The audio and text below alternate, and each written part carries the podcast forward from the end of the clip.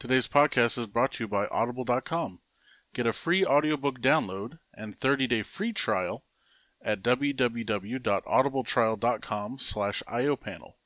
Over 180,000 titles to choose from for your iPhone, Android, Kindle, or MP3 player.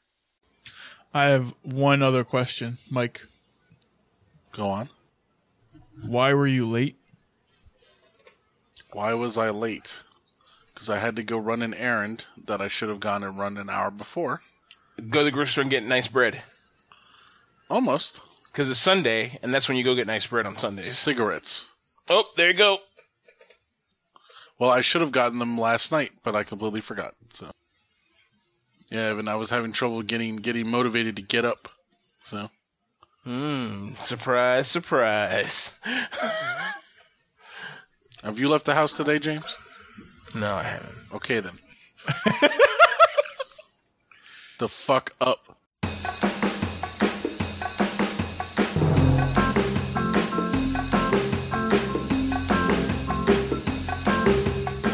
What's up, guys? Welcome back to the IO panel, episode 28. Uh, I am this week's MC, James. How you doing? And with me, as always, I have the fearless, the fearless, dauntless uh, duo of dirigibles. Wow. that a shot? A little uh, shots fired. Missiles launched. Open up the burn ward. Um, Call the burn bad. ward? Yeah. It just, it just came, it just came out. Um, Michael, how you doing, man? Pretty good. Pretty good. There we go. All right, and uh, Mr. Evan, how you doing? Mr. Neil Blevins, professor, professor at law. Yes. Harvey Birdman, professor at law. There we go. Pinky's out, motherfucker. That's right. All right, good to good, good to be back with you guys, man. It's always an exciting an exciting Sunday when you're back with the IO panel crew.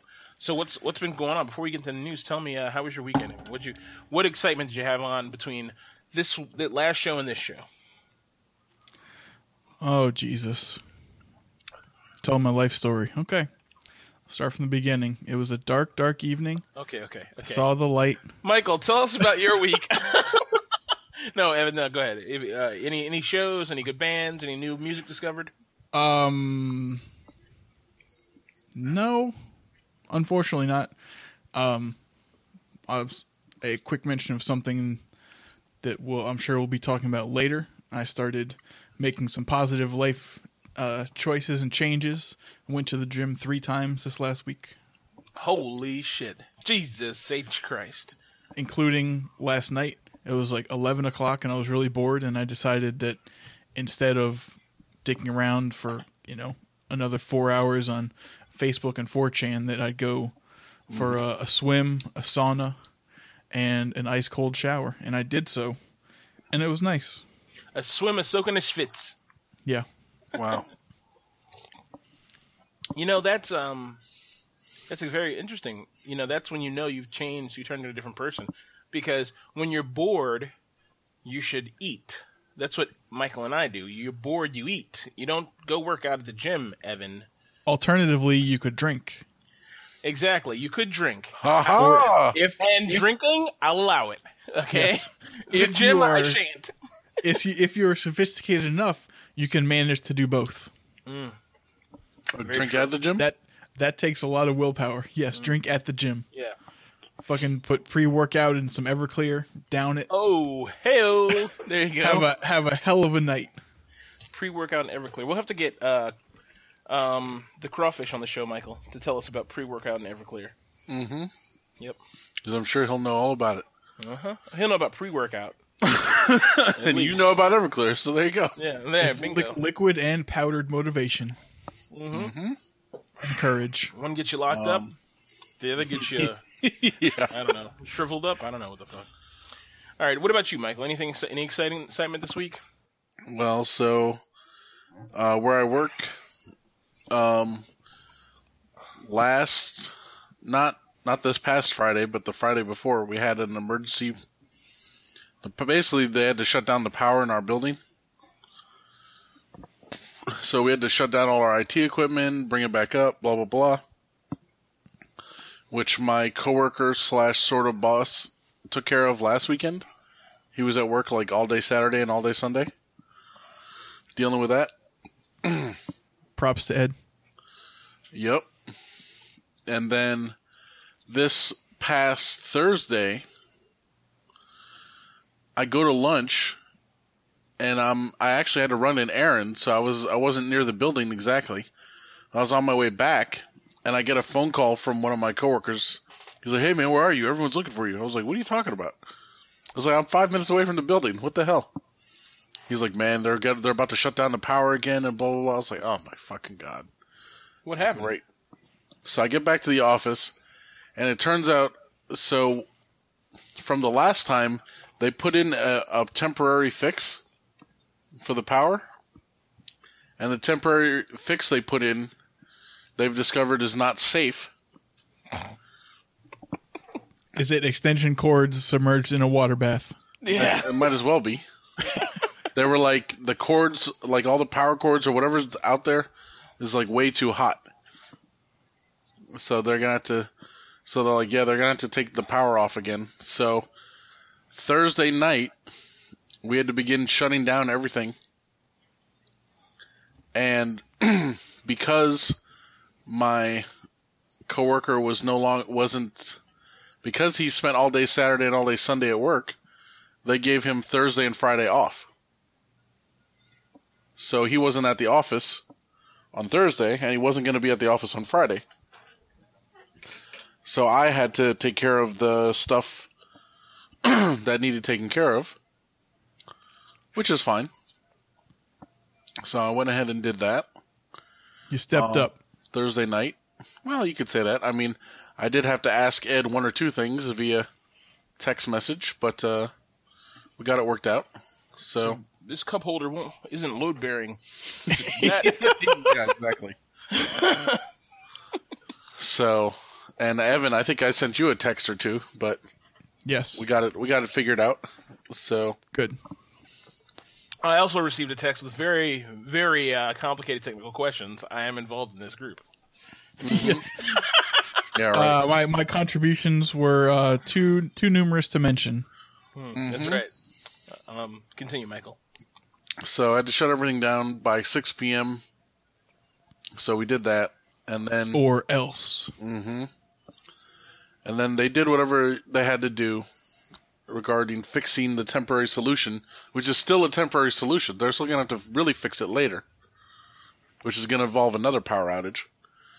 But so they did whatever they had to do overnight, and we were notified early in the morning that at 7 a.m. we got a message that said, "Okay, IT people are allowed to access the building now, but no one else."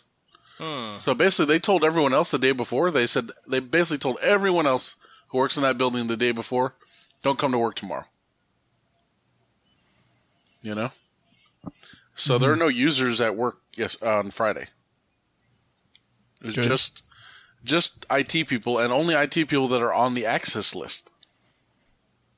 So So Anyway, only the important people. I guess I got there at 8 a.m. and uh, the network team guys were already there, powering their stuff up. So I was upstairs. Then uh, had to power all our stuff up. Got all got everything up and running, and uh, we're good to go.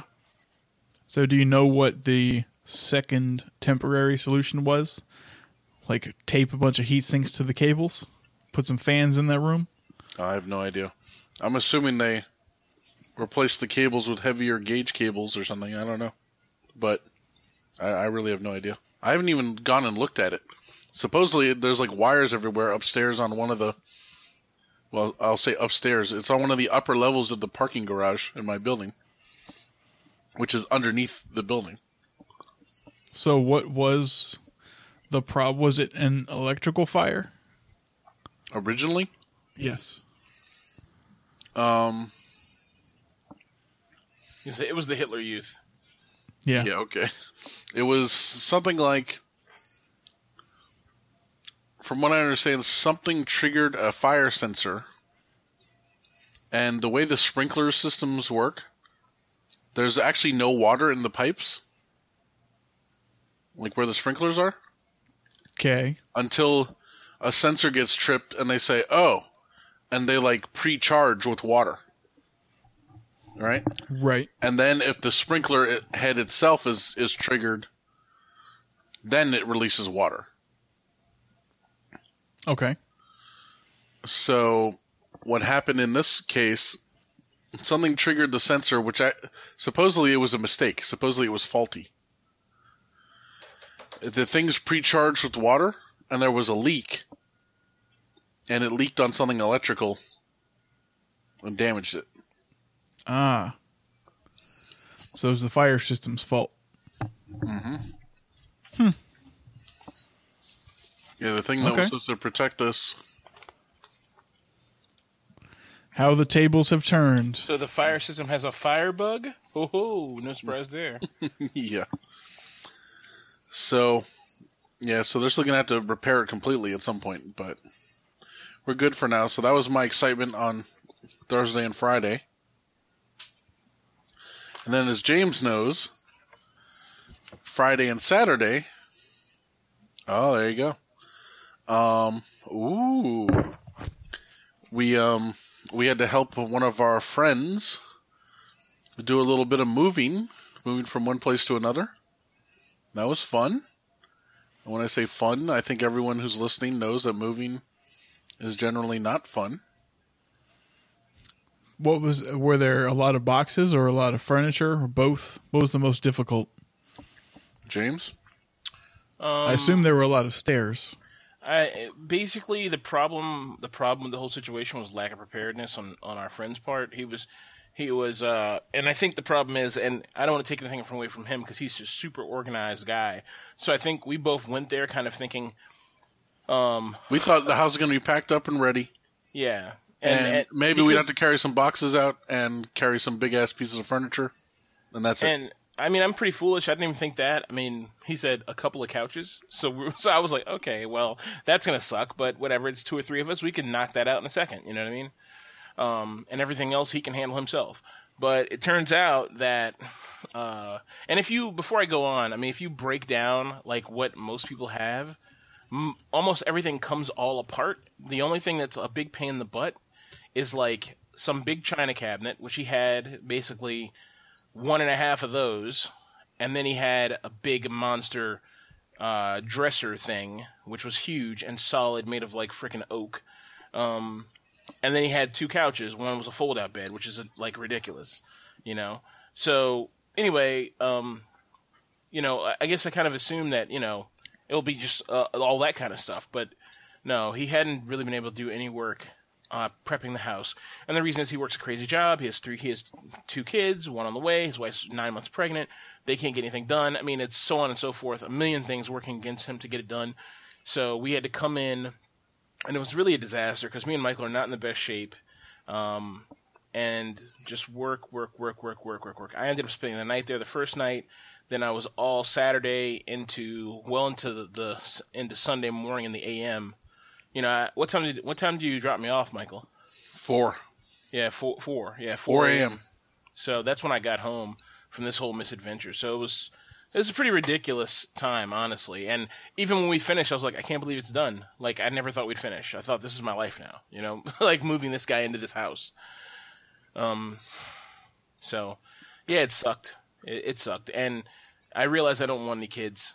you know, That's the, that was the problem. that was the takeaway. Well, no, because you know he has he has like a million kids too, uh, but they're just in the way. And every five seconds they're asking you a question or trying to do something. You're like, ah, get out of here. I mean, I just wanted to like kick his daughter down a flight of steps. You know, what I mean, I was just like, you're so in way, you little, you adorable little pumpkin. Get the hell out of my face. You know what I mean? Stop toddling around here. No, I would never would have kicked his daughter down the stairs. His daughter's fucking adorable. She's a little friggin' hug monster. But um, it's just you know, ki- kids have to be wrangled. But his Yeah, wife was nine no- months. Yeah, his wife's nine months pregnant, so she can only do so much wrangling. You know what I mean? So I don't know, man. It was put it this way: it's a perfect storm of children, pregnancy, estrogen, working too hard. You know, for someone with no help. I mean, it just you know, it sucked. It sucked. You know. Mm-hmm. Well, sorry to Every, hear every that. time I've moved, especially myself, but even other people. I'm always my, I'm always after the I'm done. I'm like, wow, that's one of the worst experiences of my life. Yep. And I guess Oh. I, maybe I'm blessed that that's one of the worst experiences of my life. But Yep. but uh, I mean, it's bad. It's terrible. It's awful. well, so apparently, I don't think you have ever participated, unfortunately, in a move that has been properly organized. Because if a lot, and it's a lot of prep work is done, then it's not terrible. You can do it in like four hours. Mm-hmm. Oh, I'm sure. Yeah, if we got there and everything was in boxes and everything was fine, maybe it would have been okay. Like, okay, I arrived there at his house, and he had a huge ass U-Haul that was empty. Mm-hmm. And just like James, he had told me, "Oh, I just need your help with the big stuff, and then we'll be all set." And I got there, and basically nothing had been done. Right. I wasn't wanted to be like, "What happened?" like, what the hell, you know? But Yeah. Unfortunate. Well, mhm. hopefully you won't have to go through as much of that in the future. Maybe a little bit. Oh, I have I have a feeling I'm gonna be doing that in the very near future. It won't, but it's not going to be as as major. It will not. It will not. It won't be as major. It's just gonna suck, but it won't suck as hard. So that's fine. Well, it'll be consider it like uh as your workout. That's your Mhm. workout for a couple days. This is good for you. so I told James we should just move people for a living. Yeah. Pretty ridiculous. It, it was it was nuts. Um, yeah. So anyway, we have a show that we talk about. Oh um, yeah. that No, I'm do. done. I'm done. I'm gonna go cry now. I'm done. Huh? Yeah. um. So let, let's jump right in here. Uh, Evan, what have you got for us? Well, gentlemen, just sit right back and you'll hear a tale, a tale of a fateful trip that started from Tropic Port aboard this tiny ship called HMS Terror. So, a hundred and well, I can't do math. What was it, 168 years ago, something like that. 1848 um, was the final expedition for His Majesty Rear Admiral Sir John Franklin uh, who was a British naval officer and Arctic explorer. Uh, he disappeared along with 128 other men under his command on this Arctic expedition, which included uh, two ships, one of which was found um, not so recently, but the other was, I guess, thought to be lost, and that is the HMS Terror. They were Wait, wait. to. Is it really called the HMS Terror? Yes. No, it's not. Yes, it is. Jesus Christ, that was a bad idea from the jump. So they were exploring the Northwest Passage, which, if you're not familiar, is um, very far north in North America, above, uh, I will say above Canada, basically, uh, or between Canada and the and most of the Arctic Circle. It is a a path through the Arctic Ocean connecting the Atlantic and Pacific Oceans. So long, long ago, uh, Britain was attempting to explore this for whatever reason and uh, lost quite a large expedition. However, recently the HMS Terror was found uh, along the coast in a bay of King William Island in Nunavut. Haha. Uh, yep, our our favorite territory. Is that a territory, Mike? Mm-hmm. Yeah, our favorite Canadian territory. Um, and apparently it is in pristine condition, which might be debatable uh, because it's been at the bottom of the ocean for over 150 years. Are They found it at the bottom of the ocean, or they found it chilling. Well, it it's sunk, but in a bay. So not that deep. Uh, apparently not. I don't know how deep that uh, that area is, but you know, if you think of some some of the deeper parts of the Chesapeake, you know, you could hide some ships down there if you were determined enough. I'll but I guess it's it. it's in pretty good condition because it was lost, so probably not looted. Um, and I guess cold water tends to preserve things quite well. Mm-hmm. But yeah, it's still covered in. some bodies. Uh, I don't think so. Well, they don't talk about it in the article that I found. Probably not after, you know, 150 years. So actually, the the ships were, I guess they got stuck and they were abandoned. So they, you know, drifted to wherever their final resting places were. But you know, 129 men walking around the Arctic, you're not going to live very long. So they probably didn't find any with the ships. Um, Well, and I no, doubt Terry, they found any- Terry, you stay with the ship Yeah, in case anyone Yeah, comes yeah, looking boss. for us. sure Uh, thing, okay. boss. Okay. Uh, they actually there was an 11 year, uh, I'll say expedition to try and find them, which was unsuccessful, and then they gave up. Hmm. So yeah, it's still uh, covered in fucking coral and barnacles and bullshit, but apparently it's uh, fairly intact. But that, Which is pretty cool. That means pristine, huh? Yeah, it does. Okay. Untampered with, I guess. mm-hmm.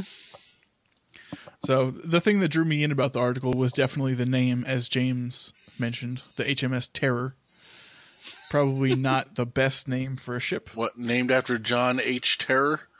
I think I think terror is uh I think terror is probably like in in in British terms it's probably like he was such a terror like a wild this wild out of control thing you know what I mean and it's probably not what we think like ah it's a murderer you know what I mean Yeah, just it's like probably different probably not like meant to scare yeah people in, in the bad way. Maybe meant to scare people in the good way. Like, oh my god, it's the HMS Terror. We're fucked. Yeah exactly Get this. I'm reading a little article about it. It says it saw service in the War of 1812 against the United States. jeez Louise. Yeah, fuck that ship then. That's what all the license plates are now in uh, Maryland. The War of what HMS 1812. Terror? The Oh, War of 1812. dude. Okay, so Mike, buy a new car, register it, and get the get vanity plates That say Terror. HMS T R E R or something like that. hmm See who gets it. Oh, speaking of vanity plates, I saw an interesting article today about um, this woman who she's always had vanity plates. She likes calling her car something. Like she had her car, you know, one car was called Mango, so she One got of the, those people. You know, oh that's that's my car Mango, you know, and this is my car whatever, right? So she had all these different vanity plates. and for the last like let's say 8 years or 10 years, she lives in North Carolina. She's had the vanity plate kumquat. I saw a brief mention of that. What is that about? So if I'm sure everyone who listens to this podcast knows this, but a kumquat is a fruit. Correct. It is a real fruit. Um, so she named it after the fruit that she just thought, oh, that's kind of a cute name. And that was it. She never even had one. Apparently, the, she got a letter from the North Carolina Department of Motor Vehicles stating, We have received complaints about your license plate. Please uh, send us, uh, you know, a letter or something uh, justifying your license plate or explaining your license plate to us and what it means and blah blah blah. You have 30 days, or we, or we may, you know, we may revoke it or something. And she was like, "What the hell?" She's like, "I've had this car. Like, she got the she got the license plate when the car was new." And the car is like eight or ten years old with like 216,000 miles on it. She's like, "What the hell's going on?" Like, like all of a sudden. And this, you know, she ended up posting something on on Facebook, and then it kind of went, it kind of took a life of its own. And the DMV ended up being contacted, and it sounds like they only got one complaint about her license plate. Mm. Who sends in a complaint about a license plate, anyways? An asshole. That'd be like if I got a license plate with my last name. I don't know. Um, people might, might Well- complain. Hopefully, they just get a laugh. um, but or I, I wonder if I got it and then or and they'd be like, sorry, you can't get that. You know? Maybe, Like, but you not? would have a legit justification if they actually looked at your license. Mm-hmm. True. But um, so they ended up, they ended up letting. They said, ah, you know, this is the the North Carolina DMV said, ah, don't worry about it. You can keep your license plate. Everything's fine. You know, is how it ended up. She didn't even have to send them a response. I'm trying to figure out how it could be misinterpreted because it's spelled well on the license plate. It was K U M Q U A T, right? Yes, that's how you spell it Right. Okay. in So America. if- America. Mhm. No, So- someone nasty was like, "Ooh, C U M, K U M, ugh, something nasty." cum. Immediately. What the hell is a quat though? Yeah, yeah, exactly. Is that is that a Must a- be a? Australian for vagina. So that's funny you say that, James, because in the article they mentioned that in Australian English, it's spelled C U M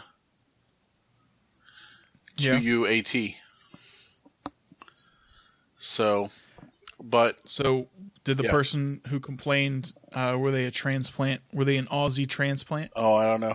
It's like, did they learn their lesson and, and slink back into obscurity? No, I don't know. Yeah, I have no idea. So, just just kind of funny. Come Kumquat. Yep. It's funny, you know. I don't know that I've ever actually had one of those. Uh, I don't think it's really popular in this country. The only place that I've actually I've seen them regularly is at um, that Indian restaurant off of Route One and like 197 or something. Mm-hmm. They they had the lunch buffet. I think James, you and I went there with uh, uh, some other desktop guys a while ago. Do you remember that Indian place? Um, Is that the place Near- I've been? Maybe it was ne- it was right next to one of those like uh, Korean fashion stores with all the shitty clothing. Yeah. Yes, So they I have a shirt have. from there. Do you? okay, that's all right. I bought a watch from there once. Uh, nice. they have uh, on display. They have uh, kumquat vinegar. Hmm. Yeah. Well, I only heard of it because my mom, when I was a kid, used to call me a kumquat sometimes. What the fuck, man? okay, okay. No, no, no, no, no. What the fuck? What? It's like James knows what else I've been called. Yeah, those are like reasonable nicknames. Come here, you little kumquat. Get the fuck out of here. It's so stupid. We gotta have all right. What did your mom call you? Jesus Asshole. Christ and and damn it, no. Yeah, Or whatever. exactly. I'm gonna send your mom a headset so she can, you know, be a guest on next week's podcast, and we'll we'll straighten this shit out. We'll berate the shit out of her about it. Uh huh. Um. Okay. So that's it about about crazy license plates and kumquats. Uh, I guess I'll find a link to that story and put it in here at some point. Absolutely. Yeah. But uh, what else we got here? Okay, well let's let's jump over to uh, this little thing I put in here. Um, this is about Lyft, uh, the car, the competitor to Uber. So uh, Lyft is just like Uber, basically. I- I've never used a Lyft, honestly, um, but they're They have supposed the to be. mustaches. Yeah, they have the big pink mustaches on the front of the cars. They don't really do that so much anymore because they got chewed out somewhere about it. But they put the they have the stickers on the front, or they have like a little fluffy mustache in the dash. Um, and actually, a lot of Lyft drivers are also Uber drivers. Strangely enough. Um, so at any rate, uh, Lyft is saying that by 2021 they are going to be uh, fully self-driving. Um, a really interesting article. Kind of. Uh, um, this is something that Uber kind of says too. Uber has a more aggressive date. I think it's like 2019 or something like that. Um, Lyft might be more, more, more. Uh, might be is m- the Lyft may be more. Uh, what's the word here? Um, Reasonable. reasonable about it, but Realistic. Kind of, yeah, realistic. I've kind of visioned that's a uh, a solid plan, you know. Um, but that's what this article's about. I just thought it was really interesting um, that you know we might be. Well, I mean, I don't want to say closer. I mean, I'll still be uh, several years older, so it's not going to help me at all. Um, what do you, what do you guys think about this whole? I thing? have a question. So I was under the assumption that, like Uber, people volunteer to use their cars as taxis, uh, you know, under uh, under the Lyft name. Does Lyft own cars? Like, how are they planning on creating a fleet the end game of cars for, they don't own that are automated? the end game for all these companies is um a fleet of their of cars owned by them. And Uber already has some cars, like some of the Uber X's are owned by Uber. Like you just you lease them or borrow them from Uber.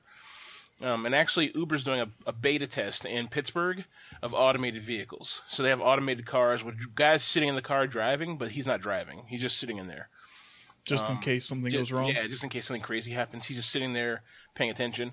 But you can volunteer to do an Uber X, and they'll, they'll you'll do the ride for free, but the car is completely autonomous. Um, Hmm. and that's running in Pittsburgh right now. Um, so could this happen sooner than we think? Uh, probably. Um, but anyway, at any rate, to answer your question, Evan, for most of these companies, um, you know, for Uber, a great example is like all these drivers, like, oh, this driver was a pedophile. This driver's a rapist. This driver used user information and stalked people at their homes, which is like everyone's worst nightmare. So why w- it would be in Uber's best interest to eliminate the human factor in all possibilities. And here's the thing, right? We all know, working in the computer industry as we do, the worst thing for computers is people because people suck. Like we are the like we, the reason why computers are broken, fucking people. Okay, the reason why fucking things are all fucked up, fucking people. The reason why there's a fire at Michael's office, probably ultimately some asshole. You know what I mean? Not not some automated fire system, but some asshole. So I don't know, man. It's it's uh I, I- get it. And if you have shareholders and stuff and you want to become you want to guarantee them, say, Hey, yeah, we're gonna do more, you know, we're gonna make some money, we have a next level. Well, it's just like any step, business. Take the Yeah. people out of the equation. And it gets cheaper. Like imagine a McDonald's with no employees. Just Yeah. you know, profit. yeah. Yeah. They just have a No- machine flipping zero- burgers and doing whatever and Zero overhead.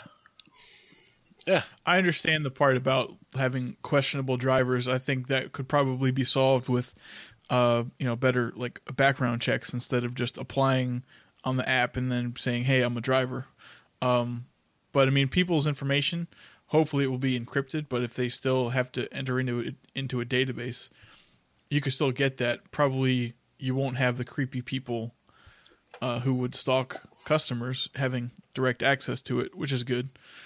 But uh, another question is, Well, the problem is more the drivers. You know, they drive someone home. Now they know where they live. Yeah, exactly. They're like, oh, Right. a hot chick lives here. You know what I mean?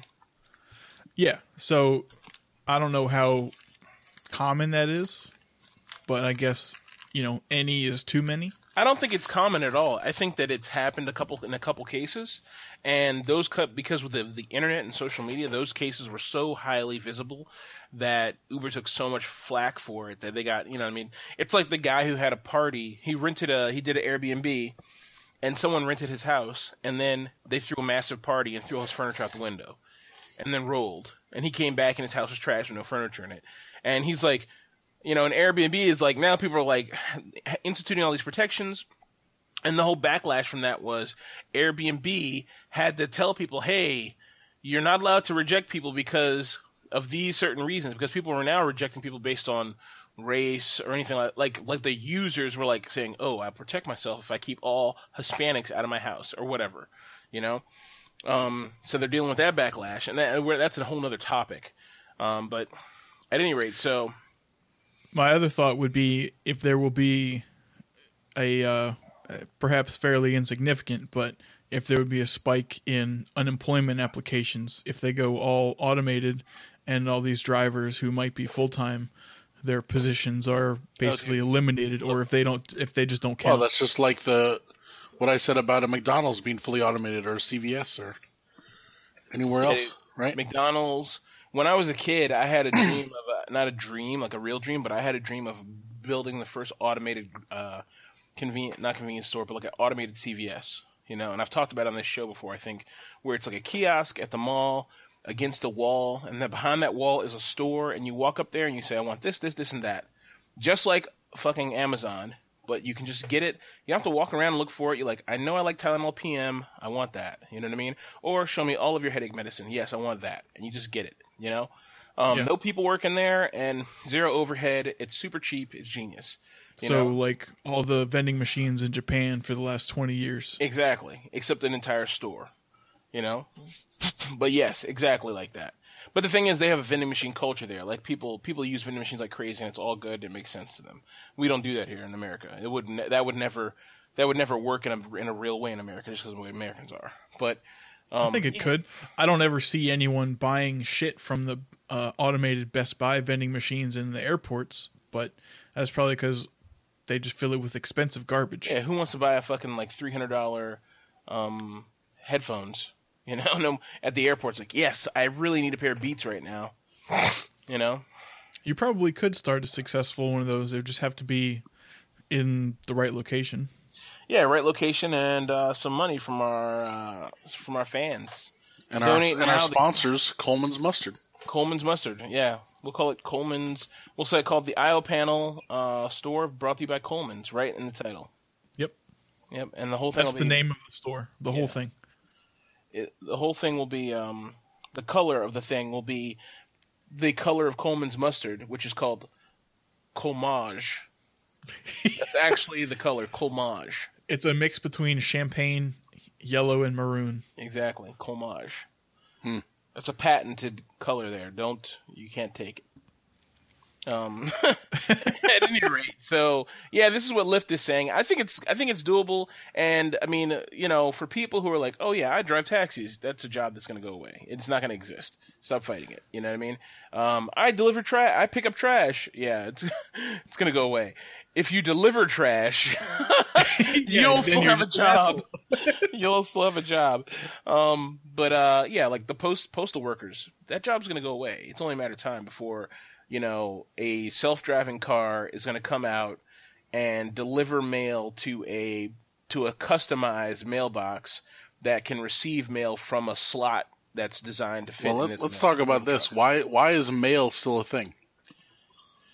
all? Uh, you know, it's a great question. Like- Prob- The United States Post Office, or Like, why do we get? Why do we receive mail? Why can't it all be electronic or something? You Why know? do people still send faxes? Why do people still demand faxes as a way to verify you did did a thing? paper why is it why, why is it when I rented a car at, at what's it call it at Enterprise they said we need a hundred dollar deposit from you because you're using your debit card, which essentially means I'm paying you in cash. Okay, I'm paying you in cash. We need a deposit. If you use a credit card, that'd be fine. No deposit. Why is that? Who knows? Mm-hmm. You know, it's uh-huh. 2016. They could check my social security number just as like anybody else. What's your social, sir? Here it is. One, two, three, four, five, six, seven, eight, nine, ten. Whatever. Give them the social, and they check it. Oh, hey, you're good to go. you know, you know, we we if you're an axe murderer, we're gonna come get you. Whatever. You know, I mean, it's so stupid. Why do we do anything? It's it's because you have a bunch of people who have this idea in their head. That's why technology's so slow, right? The technology's ready, but you have a bunch of people with these ideas in their heads, like, oh, I can only verify a signature by fax because that's the way Harry, the guy who trained me in 1962, told me to do it, and so that's how we do it. Like that's that's how it is. You know, there's a friend of mine has a job, and I forgot what her job is. It's like it's like a middleman organization between a company that sells you a house and the the state. You know, it's like an underwriter's office maybe or something like that. It's it's not that. It's something else. But they have this job and I'm like this is not a thing that should exist anymore. Like basically all they do is like sign papers, fax papers and prepare papers. I'm like why is this a business? Why are there why is there people making money being a middleman organization? It shouldn't. You know, a website with like three pages of HTML and some PDFs could perform this thing with zero overhead and ten dollars a month. You know, it just doesn't make sense to me. But that's how it is. Like we have these people who have this idea in their head, and that's why technology takes is so slow. You know, I'm looking on Verizon's webpage. Great, you know, thank you for getting me on this rant, Michael. I really appreciate it. I'm on Verizon's webpage right now, and on their webpage, they finally have a bundle for people who don't want anything but internet. It's $29. Okay? No, it's 100 megabytes, 100 up, 100 down, it's $2 is is is is $39 a month. Jesus, that's awesome. Finally, finally. Yeah, I think the last time we asked Comcast to have just internet, it was more expensive than having internet and TV. And that's part of the hustle, right? because these big companies don't want it. Verizon realizes they can't fight anymore. They have to adapt. So they're finding new ways to hose you, you know? They're going to find new ways to bend people over like like weird fees or billing people for weird stuff and all kinds of things. You know, I mean it's just it's a big mess, man, you know. There is something to be said for personal service. So, if you employ this middleman company to to help you with uh, buying a house, could they for some people be replaced by a website and some frequently asked questions links? Yes. But if you had a question that's not on there is is that pdf going to answer it for you? You want you have to talk to someone. Well you know what i think? I think that the thing that's going to push people over the edge is when we have when we get to a level of ai where you can ask it a non-linear question and the AI can search out the details and assemble an answer for you or present you with three super close answers that will answer your question. You know, and we're not there yet. Right now, the only people who have a good search engine is Google. Everyone else, if you type in something misspelled, it's like, no, I can't find it. It doesn't exist. You know, like, what's the mystery with Google's fucking search algorithm that no one else can find? Like, if I misspell something, no one else can find it. You know and it's like that's a basic level one thing that that search algorithm needs to be able to do before it can even get to be like i'm buying a house in new jersey. I live in new york. How many fees do i have to pay? And if i pay these fees can i move in immediately? Or whatever the case may be. You know? How much do i have to pay the state and how much do i pay local government you know it's like Okay, that's a very complicated question, and it's stated in a non-linear, crazy, kooky way. But once we get to that level, then all these people are going to be fucking homeless, which is a good thing. You know, they'll learn new skills, and those jobs will be eliminated, and our society will. He's like, take... that's good. He's like, we need more homeless people. No, no, no. You know what's going to happen? of course, there's going to be people is built on the backs of the homeless. No, literally, I'm standing on one right now. Um, no, look, there's people who are going to give up and fucking become like li- start living on the dole, right? But there's a good amount of people who are going to be like, all right, time to learn new skill, you know. Uh, and but until that happens, we're working fucking backwards right now, you know. Like, dude, I just this is a stupid, crazy thing. I just got a new apartment, you know, and um, I signed the lease. And before I could sign the lease, they said we need you to put down. Normally, there's a a fee, a processing fee for the lease, which is like twenty five to thirty five dollars. Okay, that's a stupid fee, but whatever. They're just trying to make their money on the back end. So fine, whatever. I pay them the fee. And then they say, oh, you have to put down $250 deposit, a holding deposit on the apartment. I was like, what's that? They were like, well, if you want to rent the apartment, you have to put this fee down. I was like, why? When do you get it back? I don't get it back. So it's it not a deposit it becomes the security deposit, which then I get back on the end at the end of the whole lease. Mm-hmm. So it's so really it's half the security deposit. Their security deposit is five hundred dollars. Okay, so I asked them. I was like, dude, I, I, I, me, I'm not trying to toot my own horn, but I have good credit, you know. So I'm like, why do I have to pay a five hundred dollar security deposit? I remember one time when I was a kid, I signed up for an apartment. There's no security deposit, zero, because my credit was good at that point and then I fucked it up later on, you know. And it was like the security deposits were like five hundred dollars. You know, they were like, "Oh, this facility has a five hundred dollars security deposit." I was like, mandatory for everybody. I was like, "What? This is stupid." you know. Where I live, I was uh, dropping off the rent, and I heard this lady talking to these uh, people who, I guess they were looking for a new place. and she said the the security deposit was anywhere between seven seven hundred and fifty dollars and fifteen hundred dollars, depending yep. on your credit. Yeah. See, the most I've paid for a secure deposit in the last, I don't know, a little while was two hundred fifty dollars. You know. Hmm. So I was kind of surprised when I saw that this is like a five hundred dollars security deposit. You know, for a place that's only okay. You know, it's not great. It's only okay. Good enough for me, but still only okay. So I don't know. It was pretty annoying. Well, two things. So next week, uh, we should probably have a, a small discussion regarding learning new skills, living on the dole, going homeless, and the theoretical proposition of a universal basic income. Oof. And I don't know how that conversation will go, but it's an idea. Now, and getting back to how this whole thing started with Lyft. Lyft. Yeah, the uh, the automated cars that are in operation right now in you said Pittsburgh. Pittsburgh. Um, what are they? Um, it's Uber, but I don't know what kind of cars are. Let me look real quick. What do you mean? Like, yeah. So I'm curious. Do they have a you know deals with manufacturers? Like, are they all Teslas, or are they like uh, modified you know Priuses or something? I think that's what Google used around their campus or something like that. Um, I don't know how many cars have automated systems these days. Um, yeah, they have a fleet of it looks like Fords. It looks like Ford Fusions. I didn't know those could drive themselves. So, well, No, they- not, they nothing can't. can drive itself fully. No, it has a dude. The thing on the top of the car is ridiculous. It has a fucking ridiculous array of garbage. So on al- top of the car. always, so obviously, all these have to be whatever it is. It has to be custom. You know. Okay, so it's a it's a Ford Fusion that's been heavily modified. Mm-hmm. Okay, Um, I was just. I wonder if it ended up costing more than a Tesla. Oh, who knows? Yeah, they're all mo- heavily Probably. modified Ford Fusion, and this whole thing is is in conjunction with.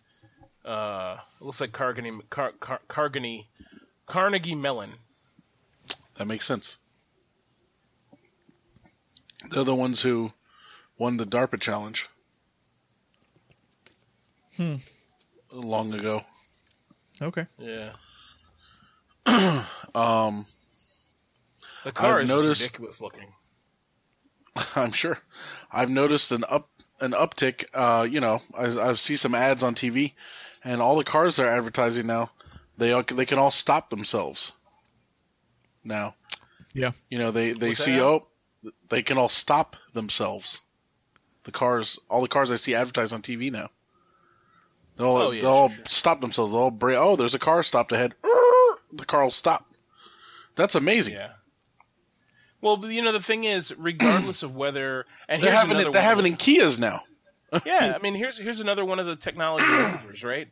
These big companies, uh, like Hmm. Ford and all these guys, it's in their best interest to make the cars as safe as possible, and they're in a race against every other car company to add self-driving components and things like that because it makes the car safer, and a safer car is an easier car to sell. So, of course, they're going to do everything they can to make the car safe, regardless of what the federal government says. The federal before the federal government says you have to have a car that can stop itself, they're going to do it. And it's like it's like if you know what I'm you know this Michael, if uh if if Mercedes does a thing, you'll see it in every other car in 5 years. Mm-hmm. You know, heated seats. Mercedes had heated seats in like fucking, you know, probably like 82 or something. And now, like, everybody gets heated seats almost. If you get a car at the LE level or the luxury model level, you know? So, But but whatever happened to the headlight wiper blades? oh, jeez. Some cars still have it. Really? Yeah. I, I still want to know why why only, and this isn't hundred percent true, but why uh, some cars get rear windshield wi- wiper just because it's a van or a or a station wagon. Probably to do with uh, airflow.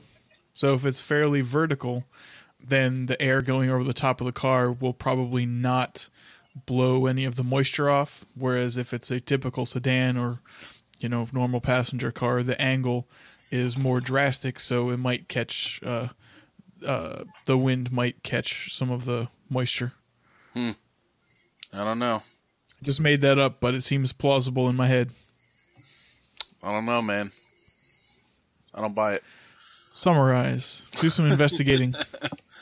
Um, but yeah, I've been seeing all these cars, man, advertise they'll stop themselves or, and they have all these new safety features. I I read one thing about Volvo. Volvo said, I forget if it was by 2020. I think it's by 2020. Volvo said we don't want there to be any more fatal car accidents with one of our cars. That's their goal by 2020. I mean, they're Volvo. They're, known. Yeah, they're this. already damn good. Yeah. Yeah. No, exactly. But so so they're I mean and they I'm sure you guys know Volvo is one of the first companies that put all this kind of technology into their cars like the stopping and the slowing down and detecting pedestrians and all this kind of stuff. They've Yeah, had that for a while have- now. Didn't they have one of the first self parking cars also? But it was that system was kind of garbage, but they still had it. Um, you know, I'm I don't know about that, but it wouldn't surprise me if they did. It was like oh, it parallel parks itself in ideal conditions where there's no mirrors around. I thought th- I thought that was a Lexus for some reason, Was it a Lexus? But Mm. um, I could be wrong. We'll investigate. Um, So they're yeah. they're obviously going to implement a uh, a was it a demolition man um, safety device where the car just fills with fucking safety foam.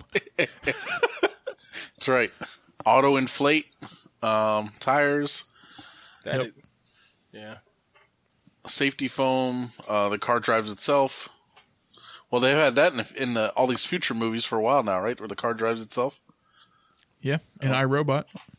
Yeah, and I wrote they had that in Timecop, Yeah, in like '93 or whenever that movie came out. Yeah, Okay, they- so best movie of the decade. mhm. Okay, so there's a couple of things here I'm going to put in the show notes. Um, this is from five days ago. Uh, looks like September 14th. The Chi- a Chinese guy was killed when uh, looks like his his Model S hit a street sweeper at full speed on the highway. Um, you know, obviously. Oh, they got the video here. Wow, from the car. Whoo! Oh my God! It's um, it's one of those 40-40 crashes, except um, 40-30 crashes. What's a 40-40 crash? Um, it's like if two cars were going head on and only the driver's sides hit each other right down the middle. I think it's called 40-40 or 40-50 or 40-30 or something like that. It's a percentage. It's a it's a type of crash where the cars hit like this. Ah. And you guys can't see in the camera, but it's like just imagine if the two driver sides of a head-on collision hit each other. So just their just their the driver's side headlights hit each other. Yeah, basically. So this is like that, but only the driver's side hit this stopped street sweeper on the highway going like 60 miles an hour. And they pulled the footage from the Tesla actually. And it was yeah, it's just fucking wrecked, no life. Um How'd the guy die? I mean, here's the thing, right? Okay, so it seems like, and I just kind of pulled another one. It seems like in China, when they sell these cars, they're like, it's a self driving car. You don't have to drive it, it drives itself. You know? Um, and that's not what Teslas are. And Tesla says that. They're like, no, this is not a self driving car. You have to main, maintain control of the car at all times. The guy in Florida wasn't driving the car. You know, the guy who got killed in Florida, he wasn't driving the car. He was like either asleep or fucking around or jerking off or whatever. But he wasn't driving the car. Um, because basically you are the final arbiter in the car to be like, oh, safe, unsafe, whatever. I need to turn. Someone's doing something crazy. Like you need to treat it like a regular car. Um, so, uh, and that's what happened here in China. And actually, the in the in China, the police department blamed the guy who died for the car accident, not the Tesla. Good. Um, but Tesla's, but but the family su- is suing the process right now of suing Tesla over the accident, saying saying that the car was marketed as a self driving car and a car that drove, and that the car was supposed to not do this. So, I mean, I don't know what's going to happen with that. But uh, the the police department, like I said, the police blame the guy, not the car, because the car is not marketed. It's not supposed to be marketed as a self driving car. Maybe the Tesla Motors dealer in China is doing something else. I don't know. Um, but I'll post those links in there. Um, there's a GIF of the crash, and it just is, looks horrible, and the car looks destroyed, and it's just not not great. Um, Wonder if he was wearing a seatbelt. Uh, I don't know, but it was in China, so probably not. You know, I mean, foreign people don't wear seatbelts, so That should be a thing that that Tesla implements. Like you cannot move, you can't drive the car unless the seatbelt is fastened. it might be a thing. I have no idea. It very well might be a thing. The airbag went off. I mean, you know, that's not not saying that that means anything, but the airbag went off. The car, you know, he may have had his Yeah. seatbelt on, and they, I'm sure Tesla has some kind of safety measure like that. So Well, uh, we know all modern cars won't stop beeping at you until you put your seatbelt on. Yeah, so that could very So well at the bare coincide. minimum, the car's doing that. I can't believe someone would drive around, but maybe the people do. I don't know. You know, Dude, people guy- drive around for hours with the car beeping at them. You know, I have no idea. Oh yeah, well I don't know. I wouldn't. Like, It would drive me insane. You know, Yeah, I couldn't do it. But dude, Just turn the radio up. but But yeah, remember the fucking clown in Florida, man? The guy, the uh, the eighteen wheeler turned in front of him and hit him and, and turned. It cut him off, and the car crashed inside the eighteen wheeler like sixty miles an hour, or eighty miles an hour, or something. You Hmm. know, and the guy died, and it was ridiculous. And you know, where was the driver? You know, the technology. I mean, I'm a technology future forward guy, and I'm pretty confident the technology's not there for me to go to sleep in my car.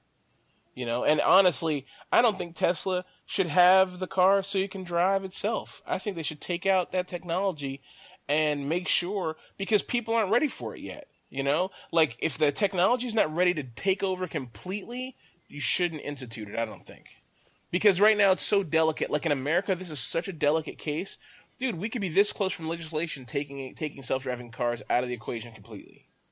You know, it's only a matter of time before the some some eighty year old nitwit who uses a flip phone says, "Oh, self driving cars aren't safe technology," and he's going to pass a law. And then twenty years down the road, people will say, "Well, no, this is how it is. Self driving cars aren't right. They're not safe, no matter what the technology does." You know, and then people are just going to know a world without that, without that tech. I'm gl- I'm glad that they are allowed right now because, well, first of all, the the percentage of fatal crashes to the amount of Teslas that are on the road and probably using this feature is very low, Oh yeah, sure. which is awesome. And also, the fact that they're in use is the best way for the company to get you know Yeah. very useful Basically- information and improve They're- quickly. yeah, they're beta testing it. You know, these drivers are basically beta testing it for. if they weren't allowed to be on the road, like if they had to do all the development, you know, if on on like a closed a track. car or something. track or Yeah. something that's useless, they would basically have to say buy, you know, a hundred square miles in Nevada or something, build a functioning city, pay people to fucking drive around the city all day and see what happens. Right. Exactly. Um, and like speed and be dickheads. One thing I do want to mention, just because we're talking about Lyft and stuff, um, I was driving behind a taxi today, and I noticed on its rear window, it's it had a had some text and it said, "You can you can call one of our taxis using our app." Oh, how nice. It said downloaded in Google and Apple, What was it now? Say it again. an app to call taxis. Yeah, but taxis are trying to. They're fighting a good fight. They're trying Yeah. to keep up, man. No, it's too late now. But Yeah. This Dude, was an this was an action taxi. That's stupid. I mean, it, it, look. Here's the thing, right? They're Microsoft trying to trying to figure out what apps and phones are and smartphones are. Mm-hmm. yeah. Okay, that's what they are. Because you know what? You should have done that a long time ago. You should have told the fucking Punjabi guy who picked me up to stop smelling like fucking curry and playing loudly, and and the, and the African guy playing loud, insane music and yelling at his wife on the phone like like blah, blah, blah, you know like nobody wants to hear that. I'm sorry, I know it sounds racist and fucked up, but guess what? I don't want to hear it. You know what I mean? I want to ride in the car. I like riding Ubers. The fucking drivers are nice. They are invested because they know if I give them five stars, that helps their rating. You know, I like that. And I'll be honest with you, if I had the choice in the future, I probably would only pick the Uber automated car if I was in a rush. and I wanted the best possible ride in a rush, or I was going on like I like I just was not in the mood for people. But otherwise, I like the people drivers. Like the, the, the Tesla drivers are. I mean, all the all the uh, Uber drivers I've ever had are nice. They're cool. They're like, hey, yeah, brrr, and they talk to you and they treat you like a person and you treat them like a person. Because I think the vibe is like you are not some asshole cabbie. You are another guy who's just trying to make a few extra bucks on the side, who has a full time real job somewhere or whatever. You know, you're not like some fucking horrible. I hate to say this, but horrible foreigner who's like, I hate America. brrr, you know what I mean? I'm just gonna yell at people on the phone and give you a weird look. You know. I know. I I vote for Trump. yeah, right. Sorry to hear about your terrible taxi experiences. Oh, dude, man. One time I said something to a guy as an Ethiopian taxi driver, and I said thank you in Ethiopian, and he was so. Oh, you were with me, Evan. I mean, Was I I? had just finished throwing up in the back of, like, behind the Oh. taxi on the street. Oh, so that guy was pretty upset, and he actually uh, left us on the side of the street. yeah, yeah, it was nuts. Yeah, but that's because you were. He didn't want you puking in his car. No, but he looked like kind of shook, and I said, "Denanich," you know. I just said, "Thank you." I said, "Thank you," and uh, I was drunk and I've been puking, but I said, "Thank you," and uh, what's it call it? And he just fucking left, dude. It was ridiculous. He just rolled out Where was this? Down in DC somewhere. I don't. I would not blame him for that. Yeah. Yeah, it's his fault. I hold him fully responsible. True. I I, uh, I took a ride home once in a cab, and I told the guy I was like, "Hey, man," I was like, "So you know, we might need to stop a couple times." He's like, "No problem, man. Just let me know." So you- I was like, stop? I was like, pull over. Pulled over. I was like, open the door. I'm like, ooh, you know. I was like, all right. Had to do that like twice, I think, and then See, I think most cab drivers are like, as long as I'm puking my car, dude, you're cool. You know, like Yeah. because they have to clean it. You know, they don't want to clean that shit, and I and I wouldn't want to force them to clean it. Like I'm not gonna puke in their car. You know, so I mean, I guess most people are assholes though, and probably would. You know, so Is Barwood still around?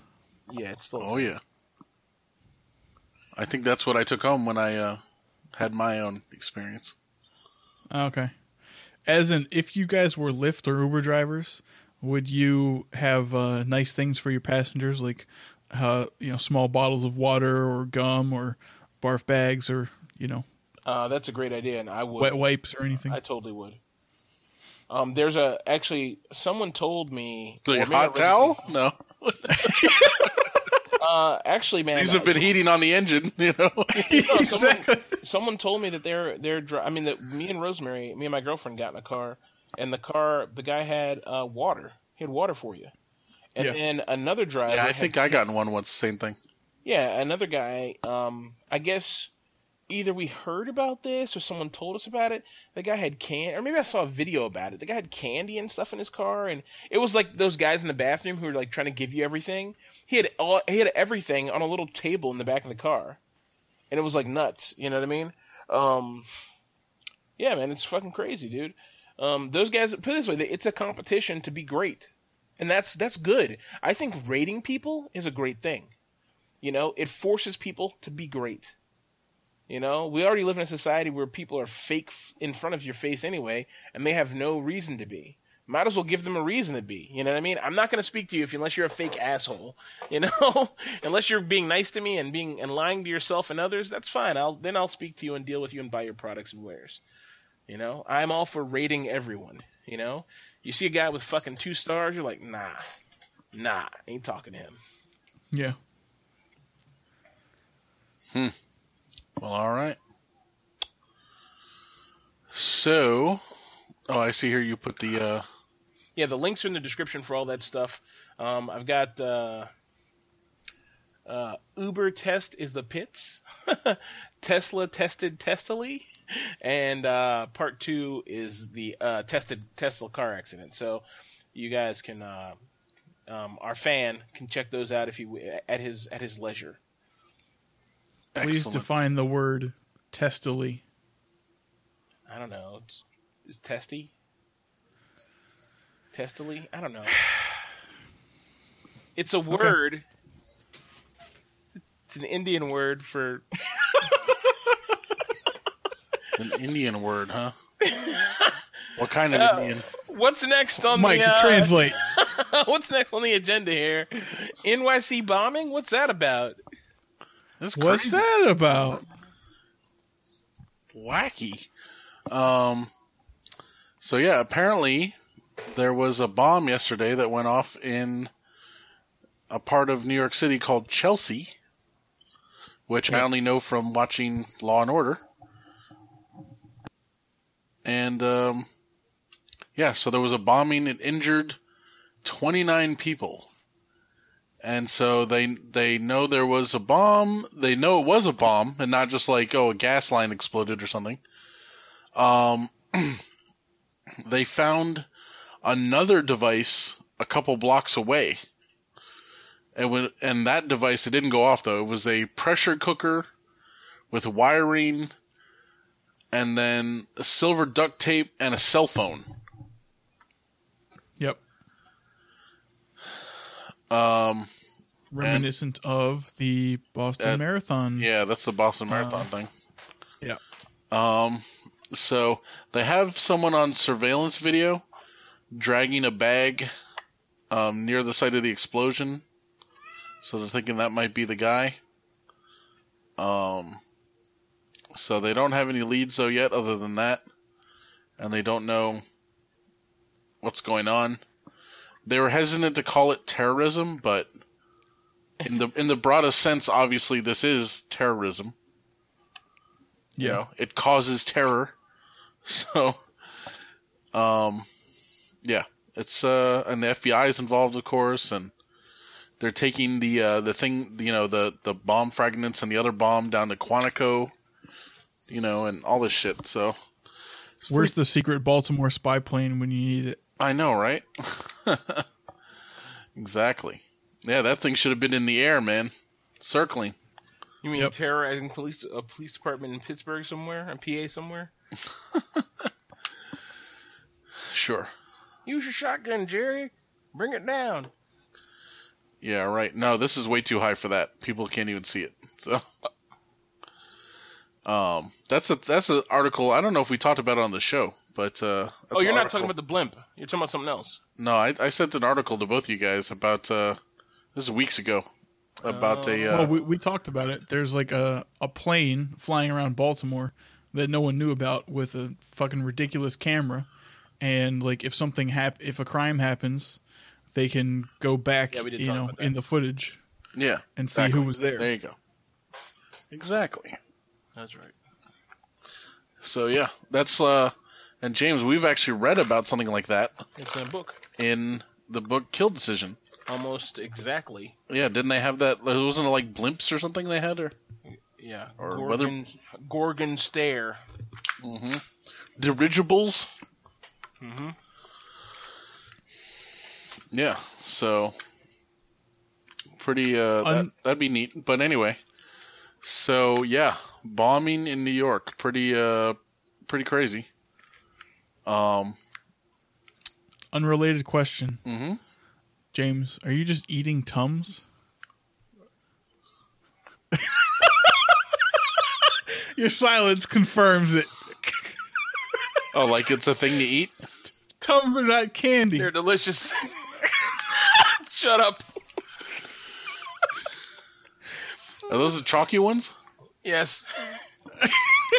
Are they fruit fruit flavored? Yes. Ha ha.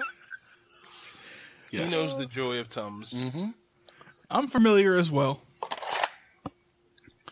Yeah. So anyway, so the FBI is still working on that, and I guess we'll wait to hear more. But uh, it's pretty crazy. So that was uh, Saturday, Saturday night,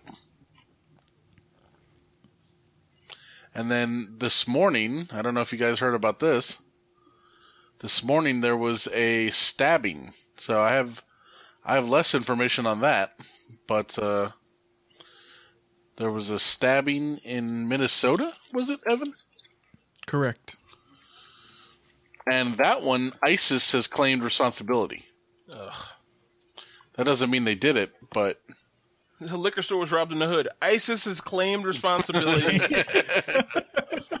for Tyrone's actions. Yeah. so it's a man who stabbed nine people at a mall in Minnesota before being shot by an off-duty cop. Excellent. Yeah. What are the concealed carry laws in Minnesota? I have no idea. It's one of the lesser states, so it's probably pretty liberal. Oh, probably. Yeah. Um, yeah, usually Whatever you can hide, you can carry.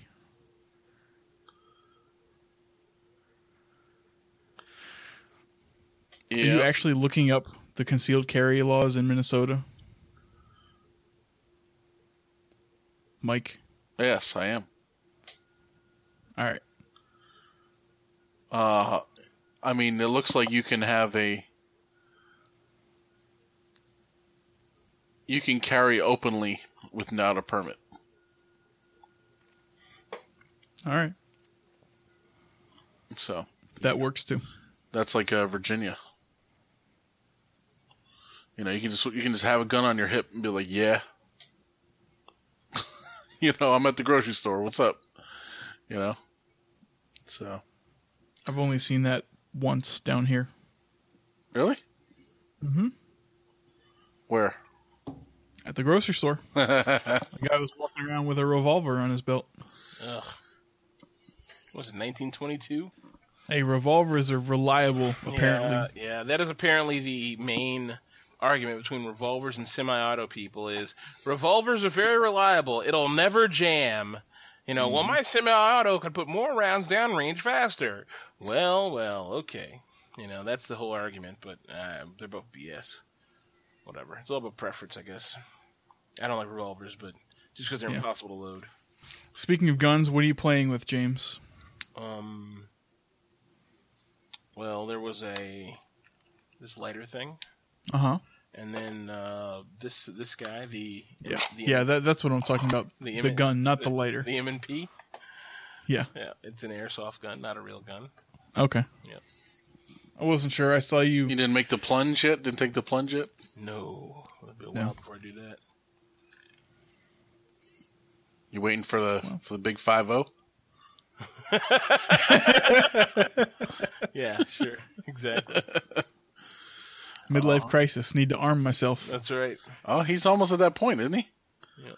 He's probably past it now for him. Time to live in fear. Wow. How fucking morbid. Yep. We're all past it.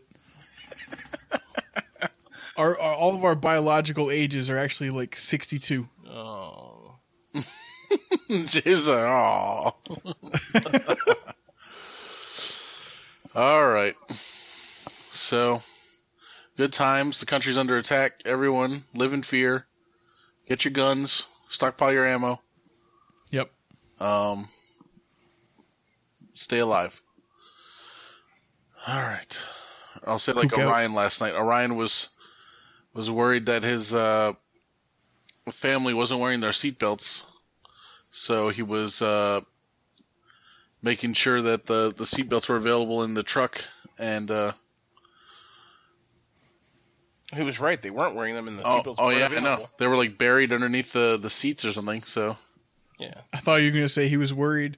So all the way down the highway, he was brake checking his family Oh, jeez. to see who slid off the seat. No, no. No, he's worried about them because they're they're visiting. He's got some visitors in town, and uh, you know, as James would say, foreigners don't wear seatbelts. So Right. Yeah, we, we had a conversation about this last night, and and um, Michael thought that I was a either a racist or a some kind of elitist American, and I'm not racist. and he's I'm, like, I am both. No, uh, I'm a little bit of both, but I'm mostly an elitist American, and, and I firmly believe that foreigners are just more reckless. Um, because they they're from places where they're like they have way less laws about stuff, you know. So we were talking about the the lady who who next door just happened to be Asian, and I said, I said she's Asian. Of course she parked like shit. And he's like, oh man, that's fucked up. You know, Asian Asian, Asian being Asian being bad drivers not true. I said it's not that Asians are bad drivers. He said, what about Asians from America? I said, well, the thing is, it's foreigner like fresh off the boat foreigners from any country who just got here, unless they came from like England or something. They are probably a shit driver because it takes a lot less to get a driver's license unless you're from what's Dan- I'll say Dan- Denmark? Denmark. I was gonna be like Daneland. Um, unless you're unless you're from Denmark, you are a shitty driver probably. You know because there's no r- rules. It's like like perfect example. The guy in the Tesla who was driving down the road and hit a parked street sweeper in the fast lane. Why is there a street sweeper parked in the fucking fast lane with zero cones? Nothing. There's nothing warning like saying, "Hey, there's a parked utility vehicle up ahead." Nope, nothing. So that's just very common. So I'm like, of course she's a shit driver, and she parked like she, she parked like an asshat, like she'd never driven a car before. You know, of course. So, um, anyway, Personally, if I'm in a car and not wearing a seatbelt, I feel very uncomfortable. Yeah, me too. I'm like, I'm gonna die. I feel that's what I feel like. I feel like I'm gonna die. Like anything can happen. Sometimes I test it. I'll drive like a couple blocks without it on, just to live on the edge, and I'm like, oh, I gotta put it on. You know, I put it on. Yeah. So, yeah, Wow, you're a wild man, James. yeah. I live on the. I'm telling you, man. I'm live. I live right on the freaking cusp, man. Mm-hmm. Um. What's it called? What's I I was. I'm edging. Yeah, Yeah. yeah that's something else. Yeah. Something That's else. something else entirely. Okay. Also, can be precarious. Yeah. Mm-hmm. Oh, jeez. okay, let's let's jump down to let's jump down here. Stranger danger. Let's what do we got here, guys? Update update for Signal. Yep. So there's a there's a program, there's an app for mobile devices called Signal, and it is used to have secure, private conversations. Okay, it's basically a secure text messaging app, and it's made by it's called Signal, and it's made by these people, and supposedly they're very they're very serious about security. So it's always been one of the top apps for having secure, private, encrypted conversations. Turns out there's a security vulnerability. Um, and it turns out it can lead to them having a remote, remote attacker crash your device. Um, another one they can, it's kind of a weird bug, they can add random data to the attachments of encrypted messages. So that's kind of weird. But so I don't know if random data means they just say, "Oh, send random data," or they can actually insert their own thing into it, like an exploit or something. I don't know. Right. But, Random in the sense of whatever they want. right. I don't know if that means like, you know, arbitrary data, but but whatever. Right. They said random data, so maybe that's not the same thing. But anywho, uh, so of course, update as soon as possible, and uh, you should be good. So how does Signal? This is, by the way, like the first time of hearing of it. Uh, how does it differ from something like WhatsApp or Telegram? Um, I don't know. I don't know. Okay. I think it just might be first. Do you know how old the app is? Well, it was recommended by Edward Snowden at one point. Okay. So maybe it's been a while. I don't know. Okay. Fine. Fair enough. And I think other apps might use Signal as their backend. That's interesting. Yep. So, anywho, Hmm. yeah, it's one of the like original apps that does this. It might cost money though, so maybe that's why we never hear about it. Oh, okay. Um, another thing I wanted to mention was, so you know, we talk about malware, and of course, usually 99% of the time, malware is applicable to Windows. Although occasionally we hear about malware for Mac. You know, um, and people think, oh, I have a Mac, I'm safe, or you know, even the five people who use Linux computers as their main desktop, they think, oh, I have Linux, I'm safe, right? And people can have a false sense of security because they think there are no exploits for those platforms. Now, it's not that these platforms are more secure in any way, and some people might start to believe that that they are more secure, let's say, than Windows. It's just that these other platforms aren't as popular, and so people aren't spending their time writing exploits for them usually. Yep. But now there's there's an article here that I've linked to.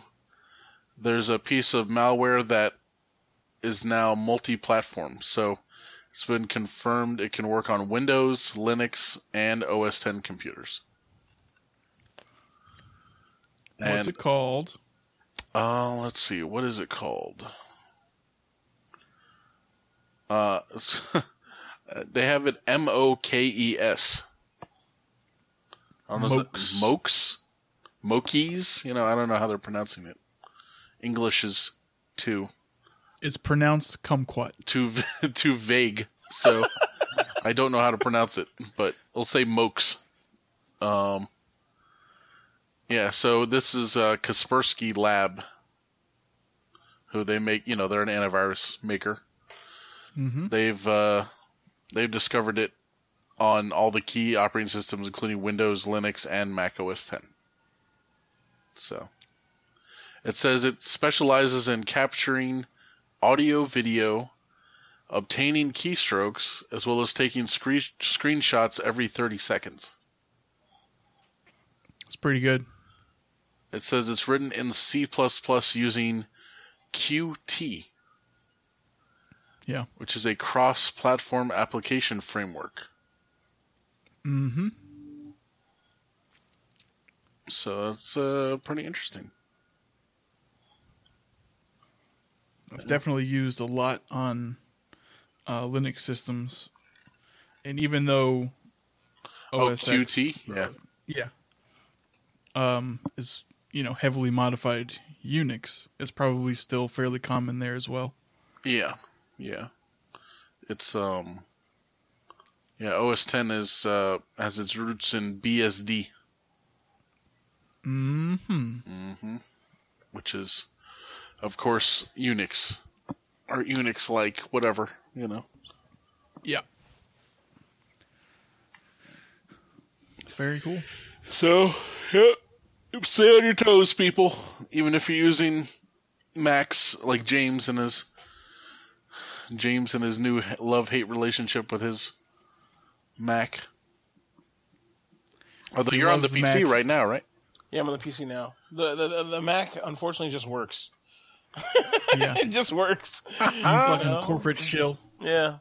I hate to say it, but that's one thing they can do right. Like they they know I mean, but the thing is that how much is OS any of their OS has changed, is, you know, and it hasn't really changed much. It just so and they the security by obscurity thing, you know, isn't going to float much longer. So whatever, but it's it's good. It's good. I mean, I, I mean- I, like it. I tell people if you want to get a simple system for simple people that just works. Oh my god. Windows hasn't changed all that much. No, and it's not. It's Windows isn't great. We all know it's not great. Yeah. Windows is just something I make do with.